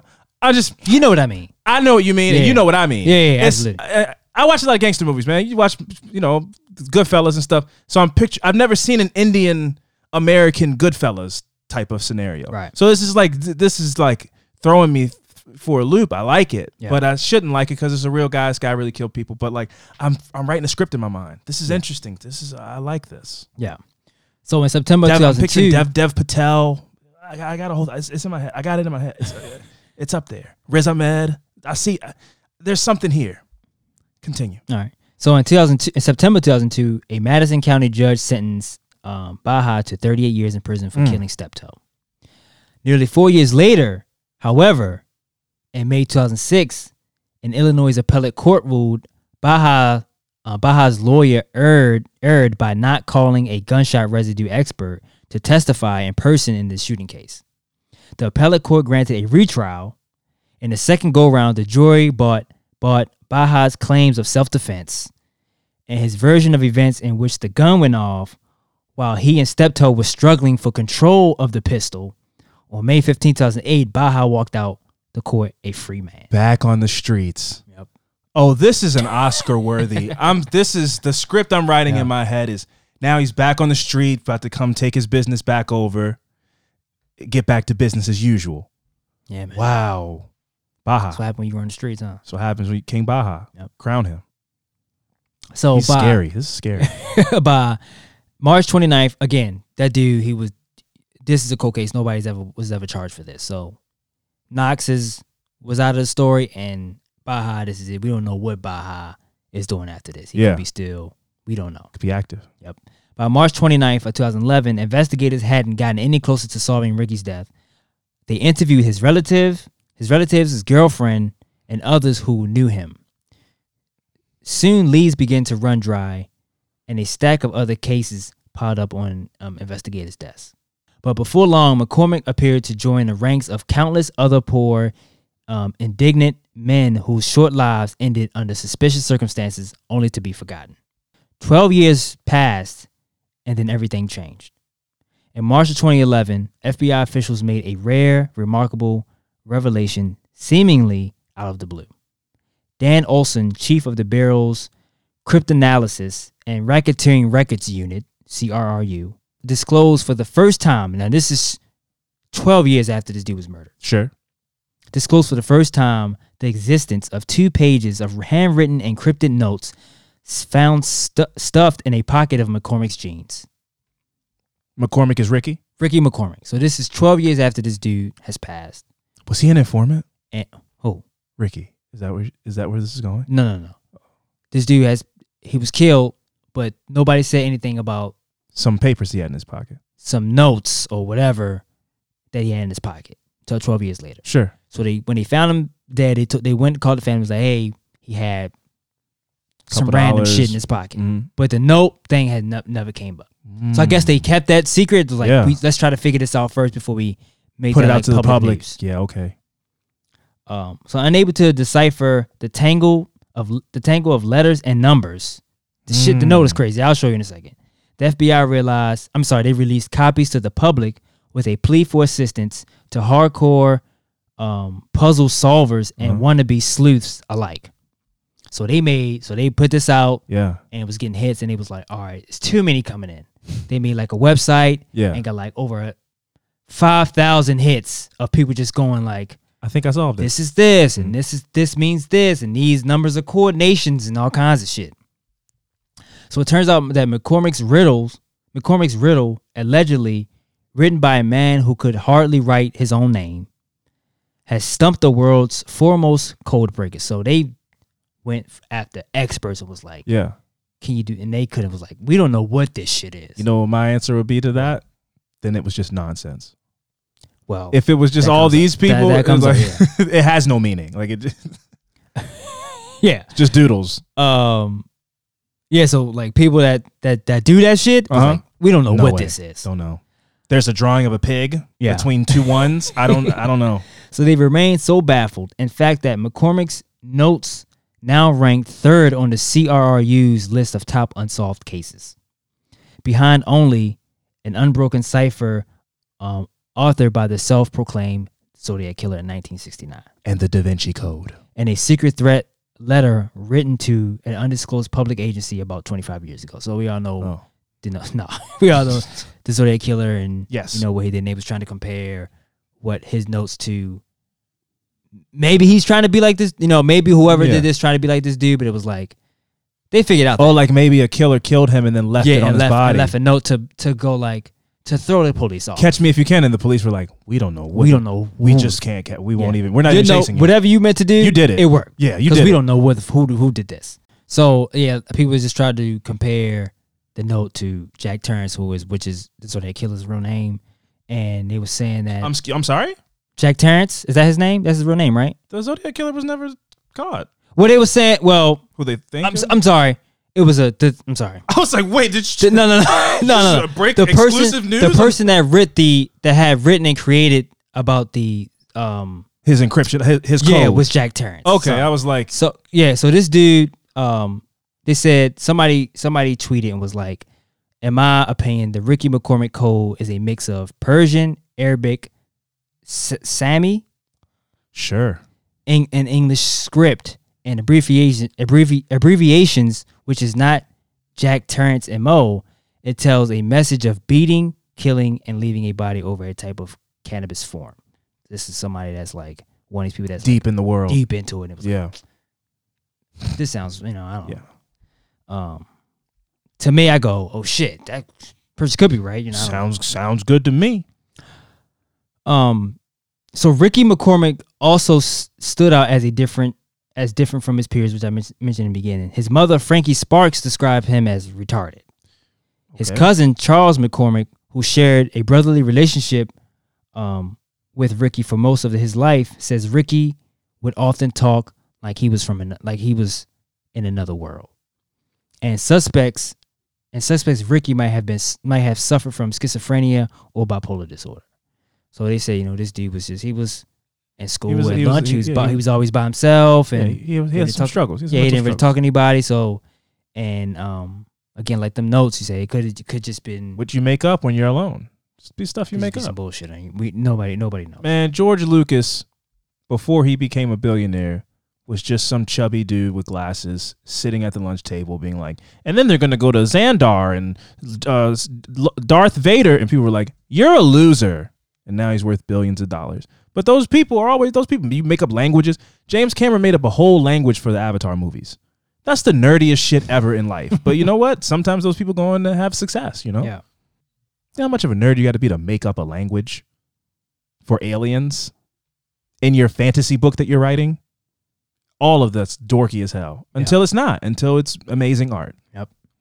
So uh, the FBI crypt, analysis and racketeering credit um, records uh, unit and the American Cryptogram Association, and they was getting they was putting out all the cards, attempted to decipher the notes found in Ricky's pocket, but had no luck. After years of trying, they decided their best option would be to go public and ask for help decoding the notes. Again, Yes. what I mentioned earlier. Chief Dan Olson believes breaking the code could help the police determine where Ricky was before his death. Olson feels as though they may be notes Ricky took himself. He hopes the notes can at least give the police a clue as to what happened to Ricky and why. Authorities strongly feel the notes must mean something, but they have yet to figure out what it means. Thus far, there are four main theories. The first is that Ricky's killer wrote the code and left them in Ricky's body to throw off the investigation. Sure. Another theory is Ricky What was, the cause of death? Did they, did they don't they No, nothing. They don't know. His body, like the, his fingertips were barely th- still there. Yeah, because he'd like decomposed Yeah. m- faster than that. That was a weird thing about it. Damn. So another theory is that Ricky was only semi-literate, and between his mental illness and learning disability, he didn't know what he was writing. I buy into that one. Um, so he th- so he couldn't he can write letters and, and numbers, but he couldn't write and write, them into words. Sure. So a third theory was Ricky was working as a carrier and was delivering en- encrypted messages to and from criminals. The most popular theory is that Ricky had developed his own form of shorthand only he could understand. See, I don't buy that because Like I watch a lot of like, or I used to watch a lot of like um Locked Up Raw and Mm. Locked Up Abroad and that stuff, and even stuff that they those kites and stuff that they get from inmates, it might look like crazy nonsense to you, Yeah. but those corrections officers have cracked those codes. They cracked those codes in days. So the idea that this guy has this this code that he's using to do drug deals, and none n- nobody could crack it. Yeah. No, no, I don't. I don't. I, I, I find it hard to believe. I, I think it's. I think it's just nonsense. What's the fourth one? Yeah. Uh, the one I just read. Was that the fourth one? No. Uh, there was no fourth one. Oh, it was only three. I was I was on the third one. Did you hear the third The one? third one was uh, what was it? he was a it? carrier. Yeah, for the drugs. yeah. Yeah, no, I don't. Oh, the fourth one is the most popular one. I don't know if this is the the most popular one is that Ricky had developed his own f- form of shorthand and he could only understand, so he, sure, he created his own. but that's like the same as number two to me.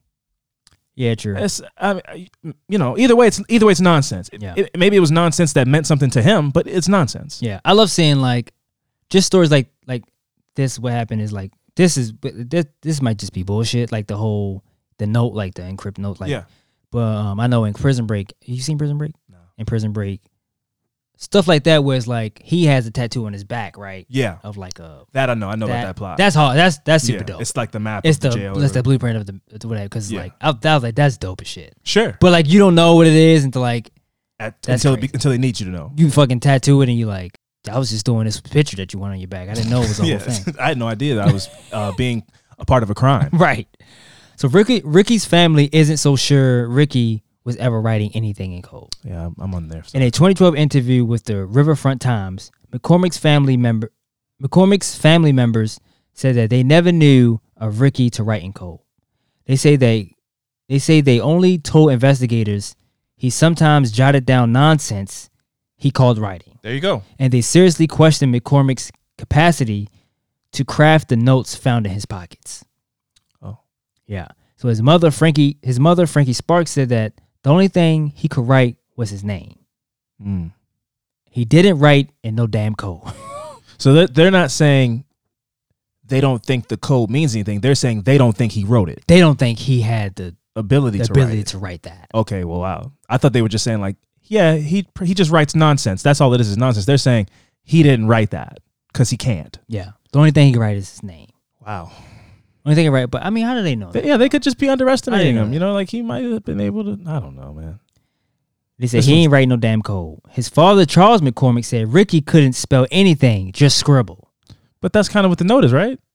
Even though you see like zeros and and You can see numbers. and So it's not it's not scri- that's not scribble. yeah, Scribbles, I think, is a line. Yeah, that's scribble. just nonsense. You can like look at it and go, "This is a nine. This is a four. Stuff like that. You go, "All right, well, I mean, this is something." yeah, it's something. Um. So, moreover, when when McCormick died, officials told his family about the other contents of the victims of the victims' pockets, but the family only found out about the notes twelve years twelve years later Right. When informed by a local news broadcast. Oh, So it was like, "Hey, you know, did you uh Did you hear about the notes? Did you, did you hear about the notes?" You go, that's "What? the worst way to find out. Twelve years? What? What notes?" Yeah, that's the worst way to find out stuff like that. Yeah. So the police still have no they still have not come any closer to figuring out what happened to Ricky McCormick or what his notes mean. Despite releasing his notes to the public in hopes someone would crack the code, they have yet to receive a lead that with hope a lead that would hopefully allow them to solve the case. So uh, a site I went on that I mean people was like going in and like you know when you read article in their comments Mhm. people go like this you know a number in this mean uh this and then like uh these dot these numbers is like six numbers with a dot in the middle Yeah. like those are coordinations i mean i don't i don't know if i'm right but i mean like this is close is like I haven't seen the note, but I feel like they're looking for meaning in something that doesn't have any meaning. I've already made my mind up on that, so I'm gonna go ahead and stick to my guns on that. The note's gibberish. so, People are wasting your time. yeah but this I think this dude was definitely murdered right he was definitely murdered But he also could have had a heart attack. You know, he also could have. But uh, that doesn't explain his decomposition. But what would explain that? The killer has some kind of way to make people decompose faster. Like I, I don't have an explanation for that. But if you're saying the autopsy didn't show a bullet wound, a stab wound, or anything wound, and he's been to the hospital a bunch because he has heart problems or chest problems. that's what i thought Yeah, but I, but I still. Why don't you think that now? Because the note. What made you? was so what far. made you He change? was so far away from his house, from where he was. yeah. No. Yeah. If it was a couple miles, I go, okay, it makes sense. But when you're on a Yeah. side of a highway, Yeah. 20 miles out from your house, and also you're in the business of a dangerous business of you trafficking drugs. Yeah, but like a dangerous And- business, a dangerous business that he would have a, a gunshot to his head or something. You know, like it wouldn't be so mysterious. And a note with an encrypted letter and no, they used a needle with arsenic in it or something. You know what I mean? Like he would just be sh- full of sh- bullet wounds. Yeah, if but it I mean, was like- from the but, Baha but can you tell? But can you? But can they? Can they see that when they do autopsy? See what? If it's your body's badly decomposed, Sta- I mean, like stab wounds and bullet wounds and stuff like that. I would imagine. yeah. Yeah, for sure. Cause I mean, I don't know. It's just like if you read like a couple art, you like so- sometimes I don't like reading a whole bunch of articles because I don't now because then I go, right, I don't know, I don't know, I don't know what to believe because it's like, yeah. did somebody even did somebody have more information than this person? It's like in an article I read that uh it was like you know he was so badly decomposed and like one of his hands, his fingers fell off, Sure. and I go, I mean, damn, I mean like it it was like you know barely Three you know, days or something like that, right? it was barely like it was nothing left really. yeah. So it's like I don't I don't I don't know. Um, but this is the I'm gonna pull up the um the note for you. What if you turn the you, you turn the computer and I'm like, I solved it. Fucking turn around. Just like- Nobody thought to I turn look, off, I around. look off to the right. I'm like, f- there's numbers floating around in my mind. I'm like, I solved it. That'd be wild. you just found out you got this hidden talent. You go, what the- yeah, man. So I mean, like, this is the that's the note. yeah, I mean, those are definitely letters and numbers and yeah, You got parentheses on top of it. It's like yeah. this is not chicken scratch. It it's crazy, yeah, but it it's not scribbles or No. doodles. no, no, no. it feels purposeful, even like the way that it's stacked, like the way that the sentences stop Right. and then some Yeah. of them are long, almost like he has indentations in the thing. Yeah, And the parentheses, like you said, is weird. That's weird. Yeah, I, I, I still, I still think this is It's nothing. bullshit. But, ah, yeah, I don't know. know. That's tough. That that I, I'm I'm a little more convinced after seeing it, but it looks too formatted in a way. Where yeah, it looks like, too intentional. I don't think if he couldn't write, Yeah, his parents I don't just his see parents him. doubt him. Yeah, I don't. I don't. And he could, he could. I mean, well, he he could have not written it. He also could have not written it.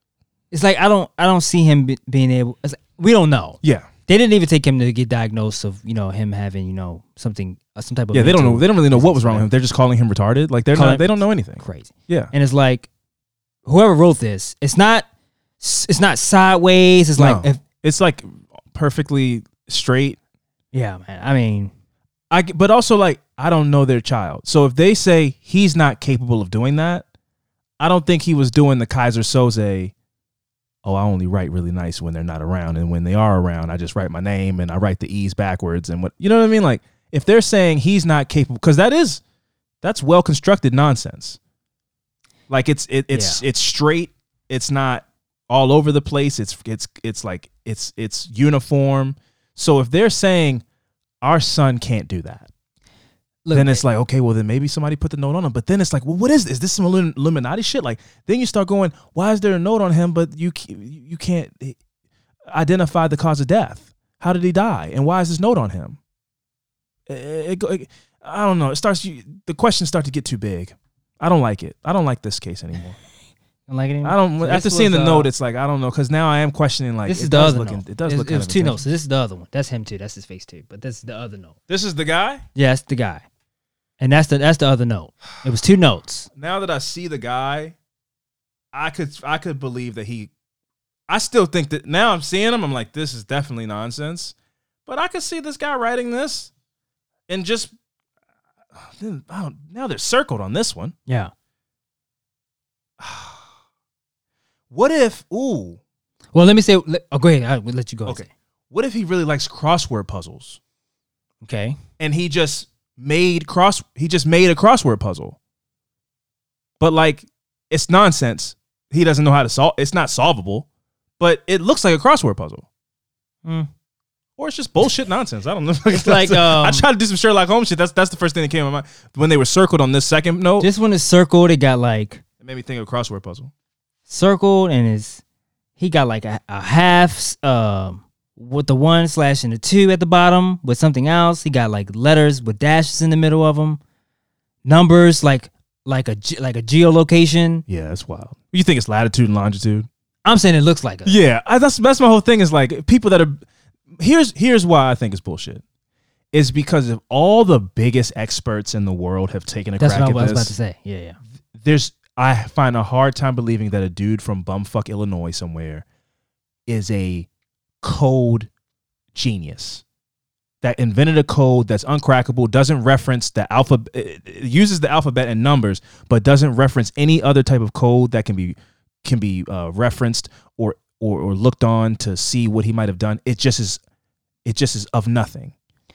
I, It's- I, I, I refuse to believe that. That I refuse to believe that that means something, and the only person who could tell you what it means is dead. I refuse to believe that. I can't. I refuse to believe that. It's either he did this, like you said, and it's complete bullshit, or whoever killed this man did it, and it was like I'm gonna put together some bullshit and then throw It the worked. police completely off. It stumped everybody for twelve years or and longer. or this is a note that like five people know what the fuck the meaning is because he was like Those five people don't exist. And they was like i can't say shit because i traffic i i do drugs and sell drugs so i can't Yeah. i can't say anything about this case Oh, okay. I see what you're saying. So like the like- people who were using his code, Yeah. might, like like like Baha. yeah Like maybe Baha knows how to decipher that, but he's like, I'm not going to come forward and say that yeah because I still use it. right Ooh, another plot device for the movie. because i'm thinking like because you send all to the experts you know they can look at that and they like Yeah. oh where's here and it's like down the middle That's what I'm saying. and it's like None of the experts, the world of nothing. experts, people that have dedicated 50 years of their life to to de- decoding things, and they nothing. yeah That's why I think like, people are giving them too much credit. Like, oh, this is a mixture of Sam, Sanskrit and uh, ancient Arabian. You think he knows that? You think that guy Ricky knew Sanskrit? You think he knew the word Aramaic? Like, but he no. but, but i'm saying like he could have just been carrying the notes though he could have just It's true. That is another possibility that they just the notes belong to somebody else. Yeah. Because, but also here's another possibility. Could be like um like Charlie from Always Sunny in Philadelphia, where like if he was alive, he could tell you it doesn't mean anything. Yeah. But he goes, well, you know what I mean? Seven P, seven up. You know, like he he can tell you it Yeah. doesn't mean anything, but Yeah. it means something when he reads it. yeah That's what I feel like this is. I feel like if he wrote it, there is logic to it to him, but it's not there. Mhm. It's in his head. That's my theory. Is this just nonsense from a person who's dealing with schizophrenia? I follow a TikTok account of a dude who who can draw, and he he describes his his battle with schizophrenia. He's like, yeah. So then uh, for the last couple of months, I've been hearing, I've been seeing a bunch of people laughing whenever I close my eyes, and he's drawing them, and he draws what the people look like. his eyes closed No, Oh. I mean, I, it just shows his hand. oh okay But he and That's it's, terrifying. But like he's like, this is what I see every day. shit So the pe- people that have that are dealing with that kind of stuff see the world in a different way, and that might mean something to somebody who has schizophrenia, and that's his own personal thing. yeah man i mean But it's crazy. It's like insane that that's on him. And they- will never be No, solved no. 'cause- yeah man. I really was hoping you turned it around, and I was like, Nah. I see it. I see the words. I can decipher this. oh man It's But not. It's that was the murder of Ricky McCormick. man. Well, Yeah. I'm really. I got a lot on. I got a lot on my plate right now, and I'm really bummed out because now I'm gonna have even more on my plate when I write the biography of Baha, starring man. Riz Ahmed. Denim chicken. What? Did Yeah, but yeah. it's that's it's like That's I hate to say like I hate to say or think like yeah, this is never going to be. It's never going to be. yeah. You want to keep hope for people, but like this is. I mean, if if all the hopes are hanging on those notes, this is done. They to. That's. I mean, like, come on. Yeah. unless some hotshot new young cryptologist or whatever comes out of college and he's like, "Oh, I, I'm better at. The, I'm the Michael Jordan of Yeah. solving I, riddles." I, do- I know what this is. yeah, that could happen, Yeah. but I don't know. I don't see that happening, but it could. It could. Hold his hold. You know what? Who could probably solve this? We got to give him a call. Nicolas Cage. You ever seen National Treasure? Nope. That new that dude knows how to dec- decipher some codes right Not there. this though.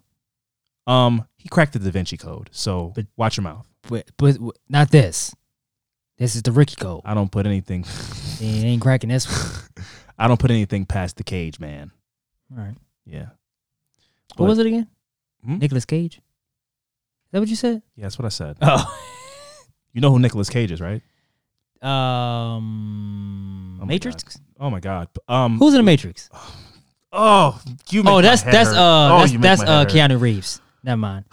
He's in the Matrix though, right? Who? Keanu Keanu, Reeves? Reeves? Yeah, Yeah, yeah. Keanu Reeves is in The Matrix, one of the Nicolas most famous movies of all times. Well, give, I'm gonna I'm gonna give you a movie with Nicolas Cage in it. Um, Oh God, you make my Nicolas Cage. Nicolas Cage. can't believe it's Yep. taking this long. Drawing, drawing a blank. I don't know. Oh my God, man. Give me a movie I know where he in it. Kick ass. He's in that. God, he's he's Big Daddy. He's the Batman guy. When the movie came out. Tw- 08? 09? Yeah, man. I don't, that's that's that's. I, been you out. asked me to give you a movie that he's in, and you, I- I, know you saw that I movie emptied the trash. because there's a lot of movies I know long you time. haven't seen. I know you've seen Kick Ass, so I gave you a movie that. Give me that I another one. Gone in 60 Seconds. Nope. Give me another one. Oh man. Um, Any comedies? is in any com- all of his movies are kind of comedies. Okay, he's, give me another one. because he's just a weirdo. Face Off. Nope, never heard of it. Yeah, it, it it's either Ki- it's either Kick Ass or nothing. You've either seen Kick Ass or I've you, seen Kick Ass, but I just don't remember him in it. yeah, w- or National Treasure. You haven't seen I National don't think Treasure, I've seen that movie. but he's that's his whole thing. That's his that's his. That's his big movie. I mean, I don't know if it's his big movie. He's he's had a lot of big movies, but like that's his like that's the one people make fun of the most. That still hangs around. Why? Because it's trash. Um, it's just because it has some really great lines in it, and it's Nicolas Cage. Like the you know, it, one of my favorite Nicolas. One of the lines that gets you know um used a lot is you know people it, they use it as a meme like I'm gonna steal the Declaration the Declaration of Independence. So like that like gets used a lot on the internet. So, you had to be there. I don't know, man. You it- it- it's not meant to be funny. It's not funny when he says it in the movie. They they've repurposed it for comedic purpose. Let's do- go ahead and get into the good. Huh? You do better movies other than Kick Ass. Kick Ass was a great movie. you haven't seen. Let's get into the good vibes, man. Let's go ahead and do that.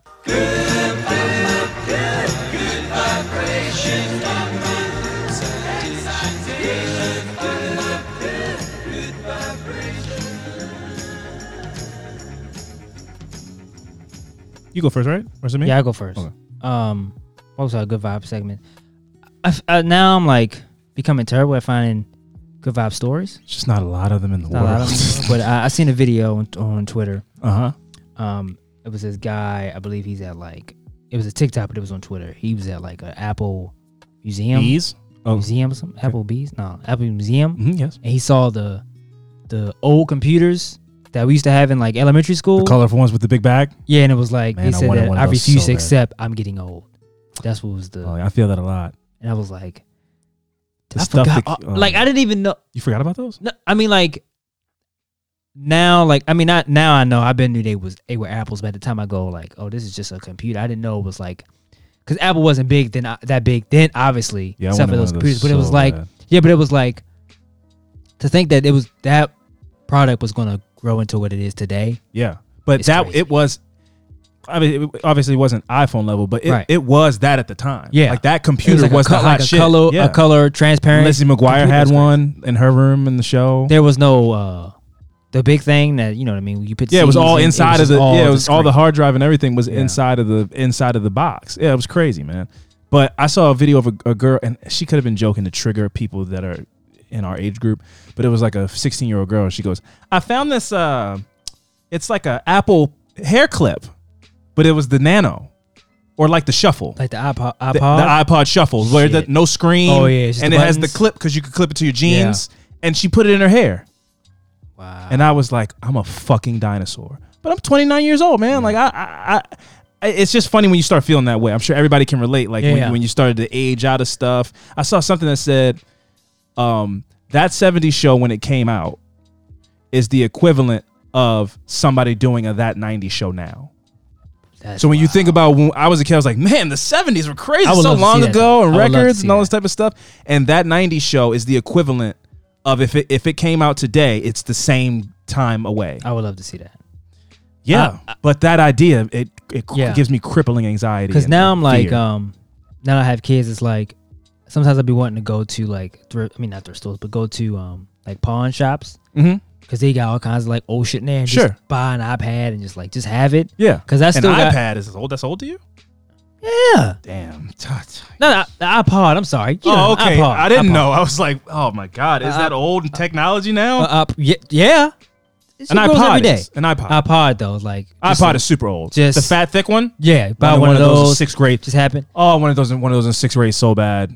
I wanted one. I got one, So and. I, I don't know how I got one somehow because I damn sure didn't buy it. Probably but now it's it like- somebody who stole it from Probably. And then now it's like some stuff I have, I'll just keep. Like I still have my, I still have a GameCube at my dad's house, Ooh. and I was like, I'm keeping. it. I didn't keep any of that. I wish I would have kept so much stuff. My Sega Genesis, my some of my toys. I, I, didn't still keep any have, I stuff. still have my PS1, PS2, and my GameCube at my dad's house. I remember. Just to be like 50 and like, oh, just pop it open. I and- remember the birthday I got a GameCube. yeah. It was. I was the envy of my school. I've been the envy of my school a couple of times. When I got an Xbox 360, I was one of like the first. I was one of the like five kids that got an Xbox 360 for that Christmas because Yeah. they were hard to get. Yeah. And I remember going to school and being like, I don't have any games yet. The, the money was all spent on the like, Xbox put music on 360. and shit? Yeah, it's just like customizing the home screen. I was like, yeah, but my shit is like yellow. It's crazy looking. I can't do anything on it yet, but it's. Well, I put these these burnt CDs in there and listen to uh, Young Jeezy's Thug Motivation 101.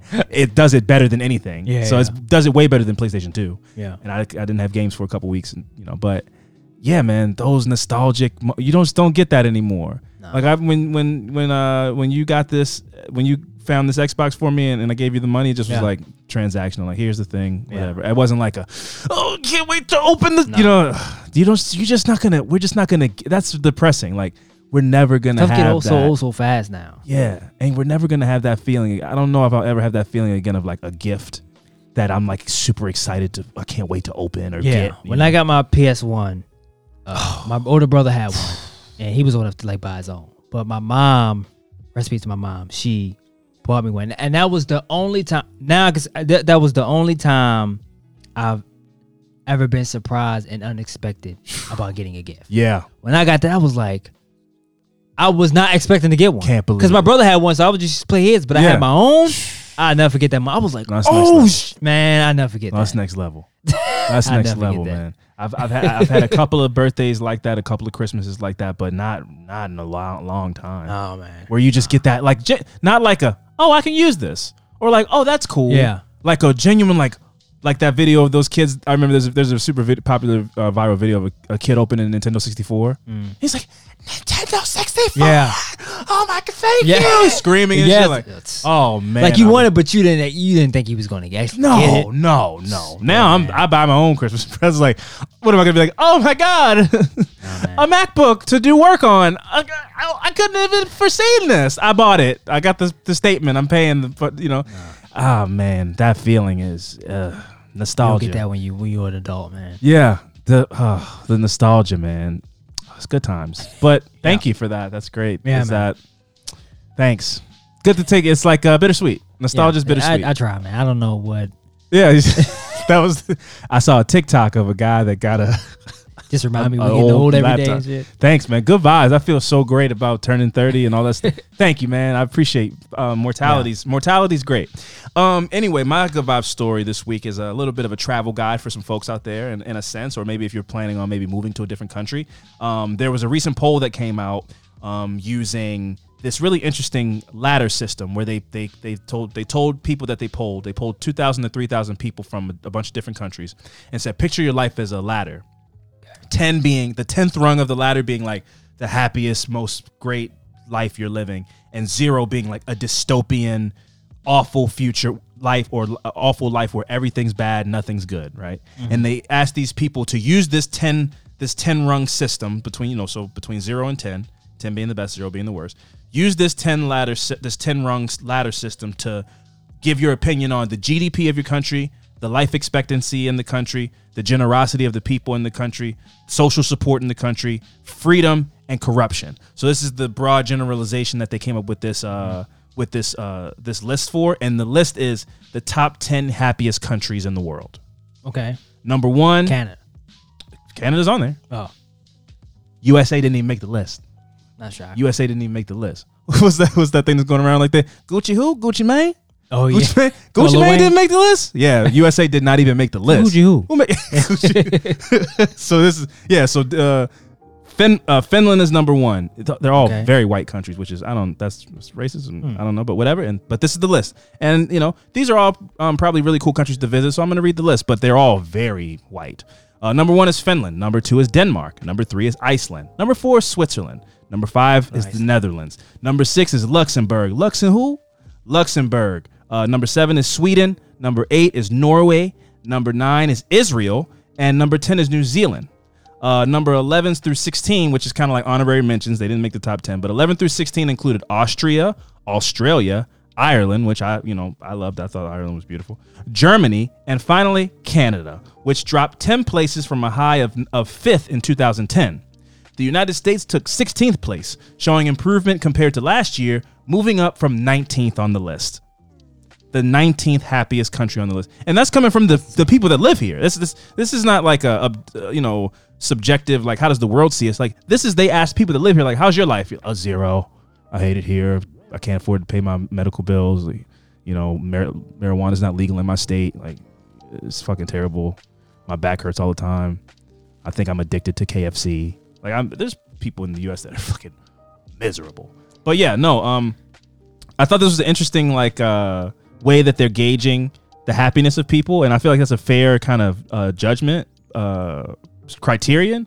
But yeah, man, very white list, you know. But again, they all seem like very you get some great Instagram photos a lot of these places. Finland, Denmark, Iceland, Switzerland, uh, Sweden, Norway, Israel, New Zealand. You're gonna get some fire Instagram content for this, some fire TikToks fr- from these places, and uh, yeah, U.S. moved up from 19 to 16, so we're we're uh, moving on up, man. Number one country in the world, superpower, I seen. and everybody's miserable. Yeah, it's funny because I seen a TikTok where I mean, this is like a this is a dude, so it's like it's a subjective video.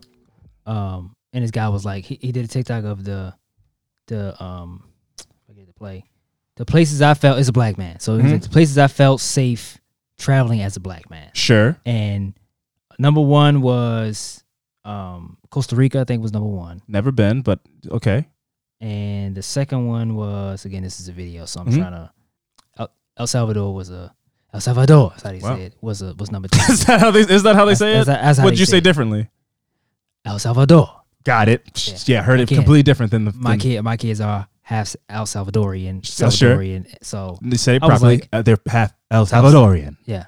Mhm. Um, another one was, but I was like, you know, just That's a black surprising. man. Yeah. Yeah. Um, Tulum was one of them. Oh my god, Tulum's so played out. Did you have? Is that where you went? No, I went to um, um Puerto Vallarta, but Oh, okay. Tulum is like the the the place you go because Instagram is everybody goes to, to Tulum, Mexico. Really? Yeah, it's like, but it's like not not anymore now. It like it's played out. It's played out. Yeah, it started Miami? getting dangerous. Started going downhill. It's not. It, Miami- it was like the place Miami? to. Yeah, it was the place to go like four years ago. Got it. But Now- yeah, I mean, I, I just thought that video was like, just for somebody to make a video like that, it's just like, It's necessary. yeah, but I felt kind of sad. Yeah, I'm sure was there's places you're gonna be go, but one of the but best all places have like their you own know, forms yeah. of Yeah, yeah, racism. yeah. It's in, in other places their their racism might not have anything to do with you. Yeah. Like they might be racist towards something that's not you. Every place has its own racism and stuff. But one of the best pieces of advice I ever got from a guy at my job, he said, traveling to other countries. He said, especially for a, a, a black a black person, traveling to other countries and seeing that it's it's not the the weight that you feel here. Going somewhere and seeing that it it's not like that everywhere. Mhm. Not to say that every place doesn't have its own problems, but we have a very specific system of like racism and oppression here in the United States. Like it's very, it's home cooking. Like it, it's it's it's very unique. America does racism better than a lot of other places. Like it because it's so overt but covert and Mhm. it's ingrained in the lo- the laws and it, it, it's it's very it's a very unique system of oppression here. And when you go to other places and see that it's it it might it's not that way there. They still have their problems and their issues. I'm not saying that. I'm just saying to see that oh, I don't feel this. I don't feel the same weight here. And it it, it traveling gives you different a different perspective. Is mm. the best way to put it. Like you just see the world differently. It opens your eyes. It broadens your perspective. It, it- you you're you're not so focused on how you think the world works from your very specific view. It just opens you just you just start seeing stuff from different angles and and so that's why I always tell people like I know people there's people scared of flights and you know I remember when I went to Ireland I had so many black people like what, you you're going to Ireland? Black people don't go to Ireland. Like it was just like that's that's a ridiculous thing to do. It just was, and I just want us to like, yeah, well, go do that ridiculous thing. Step step into your step out of your comfort zone and step into discomfort. How was your experience when you went when you went to Ireland? I had a great time. I had a great. I, I didn't feel any. I'm sure there's racism in Ireland. Yeah, yeah. As, It's matter of racism fact, everywhere. Matter of fact, I know there's racism in Ireland, but I didn't feel it because, if as weird as this sounds, and this might have just been my experience, I was American there. Mm-hmm. Like they might be racist towards like African immigrants in Ireland. I don't know what they're racist to. I don't know what Ireland's race problem is.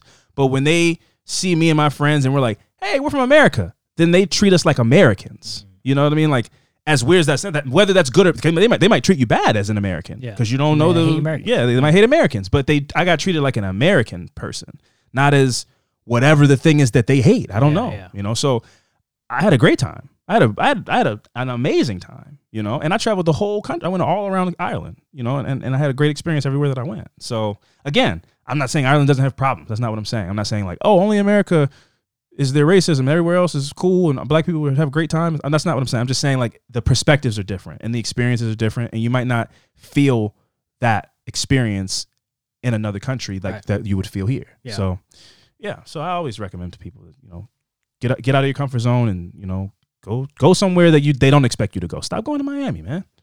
It, it's Miami's not going anywhere. It's fine. Senior Frogs is there. It's gonna be there. Fat Tuesdays is gonna be there. It's fine. It's it's cool. Lay off it. Go somewhere. Get It's out. Get, to be, man.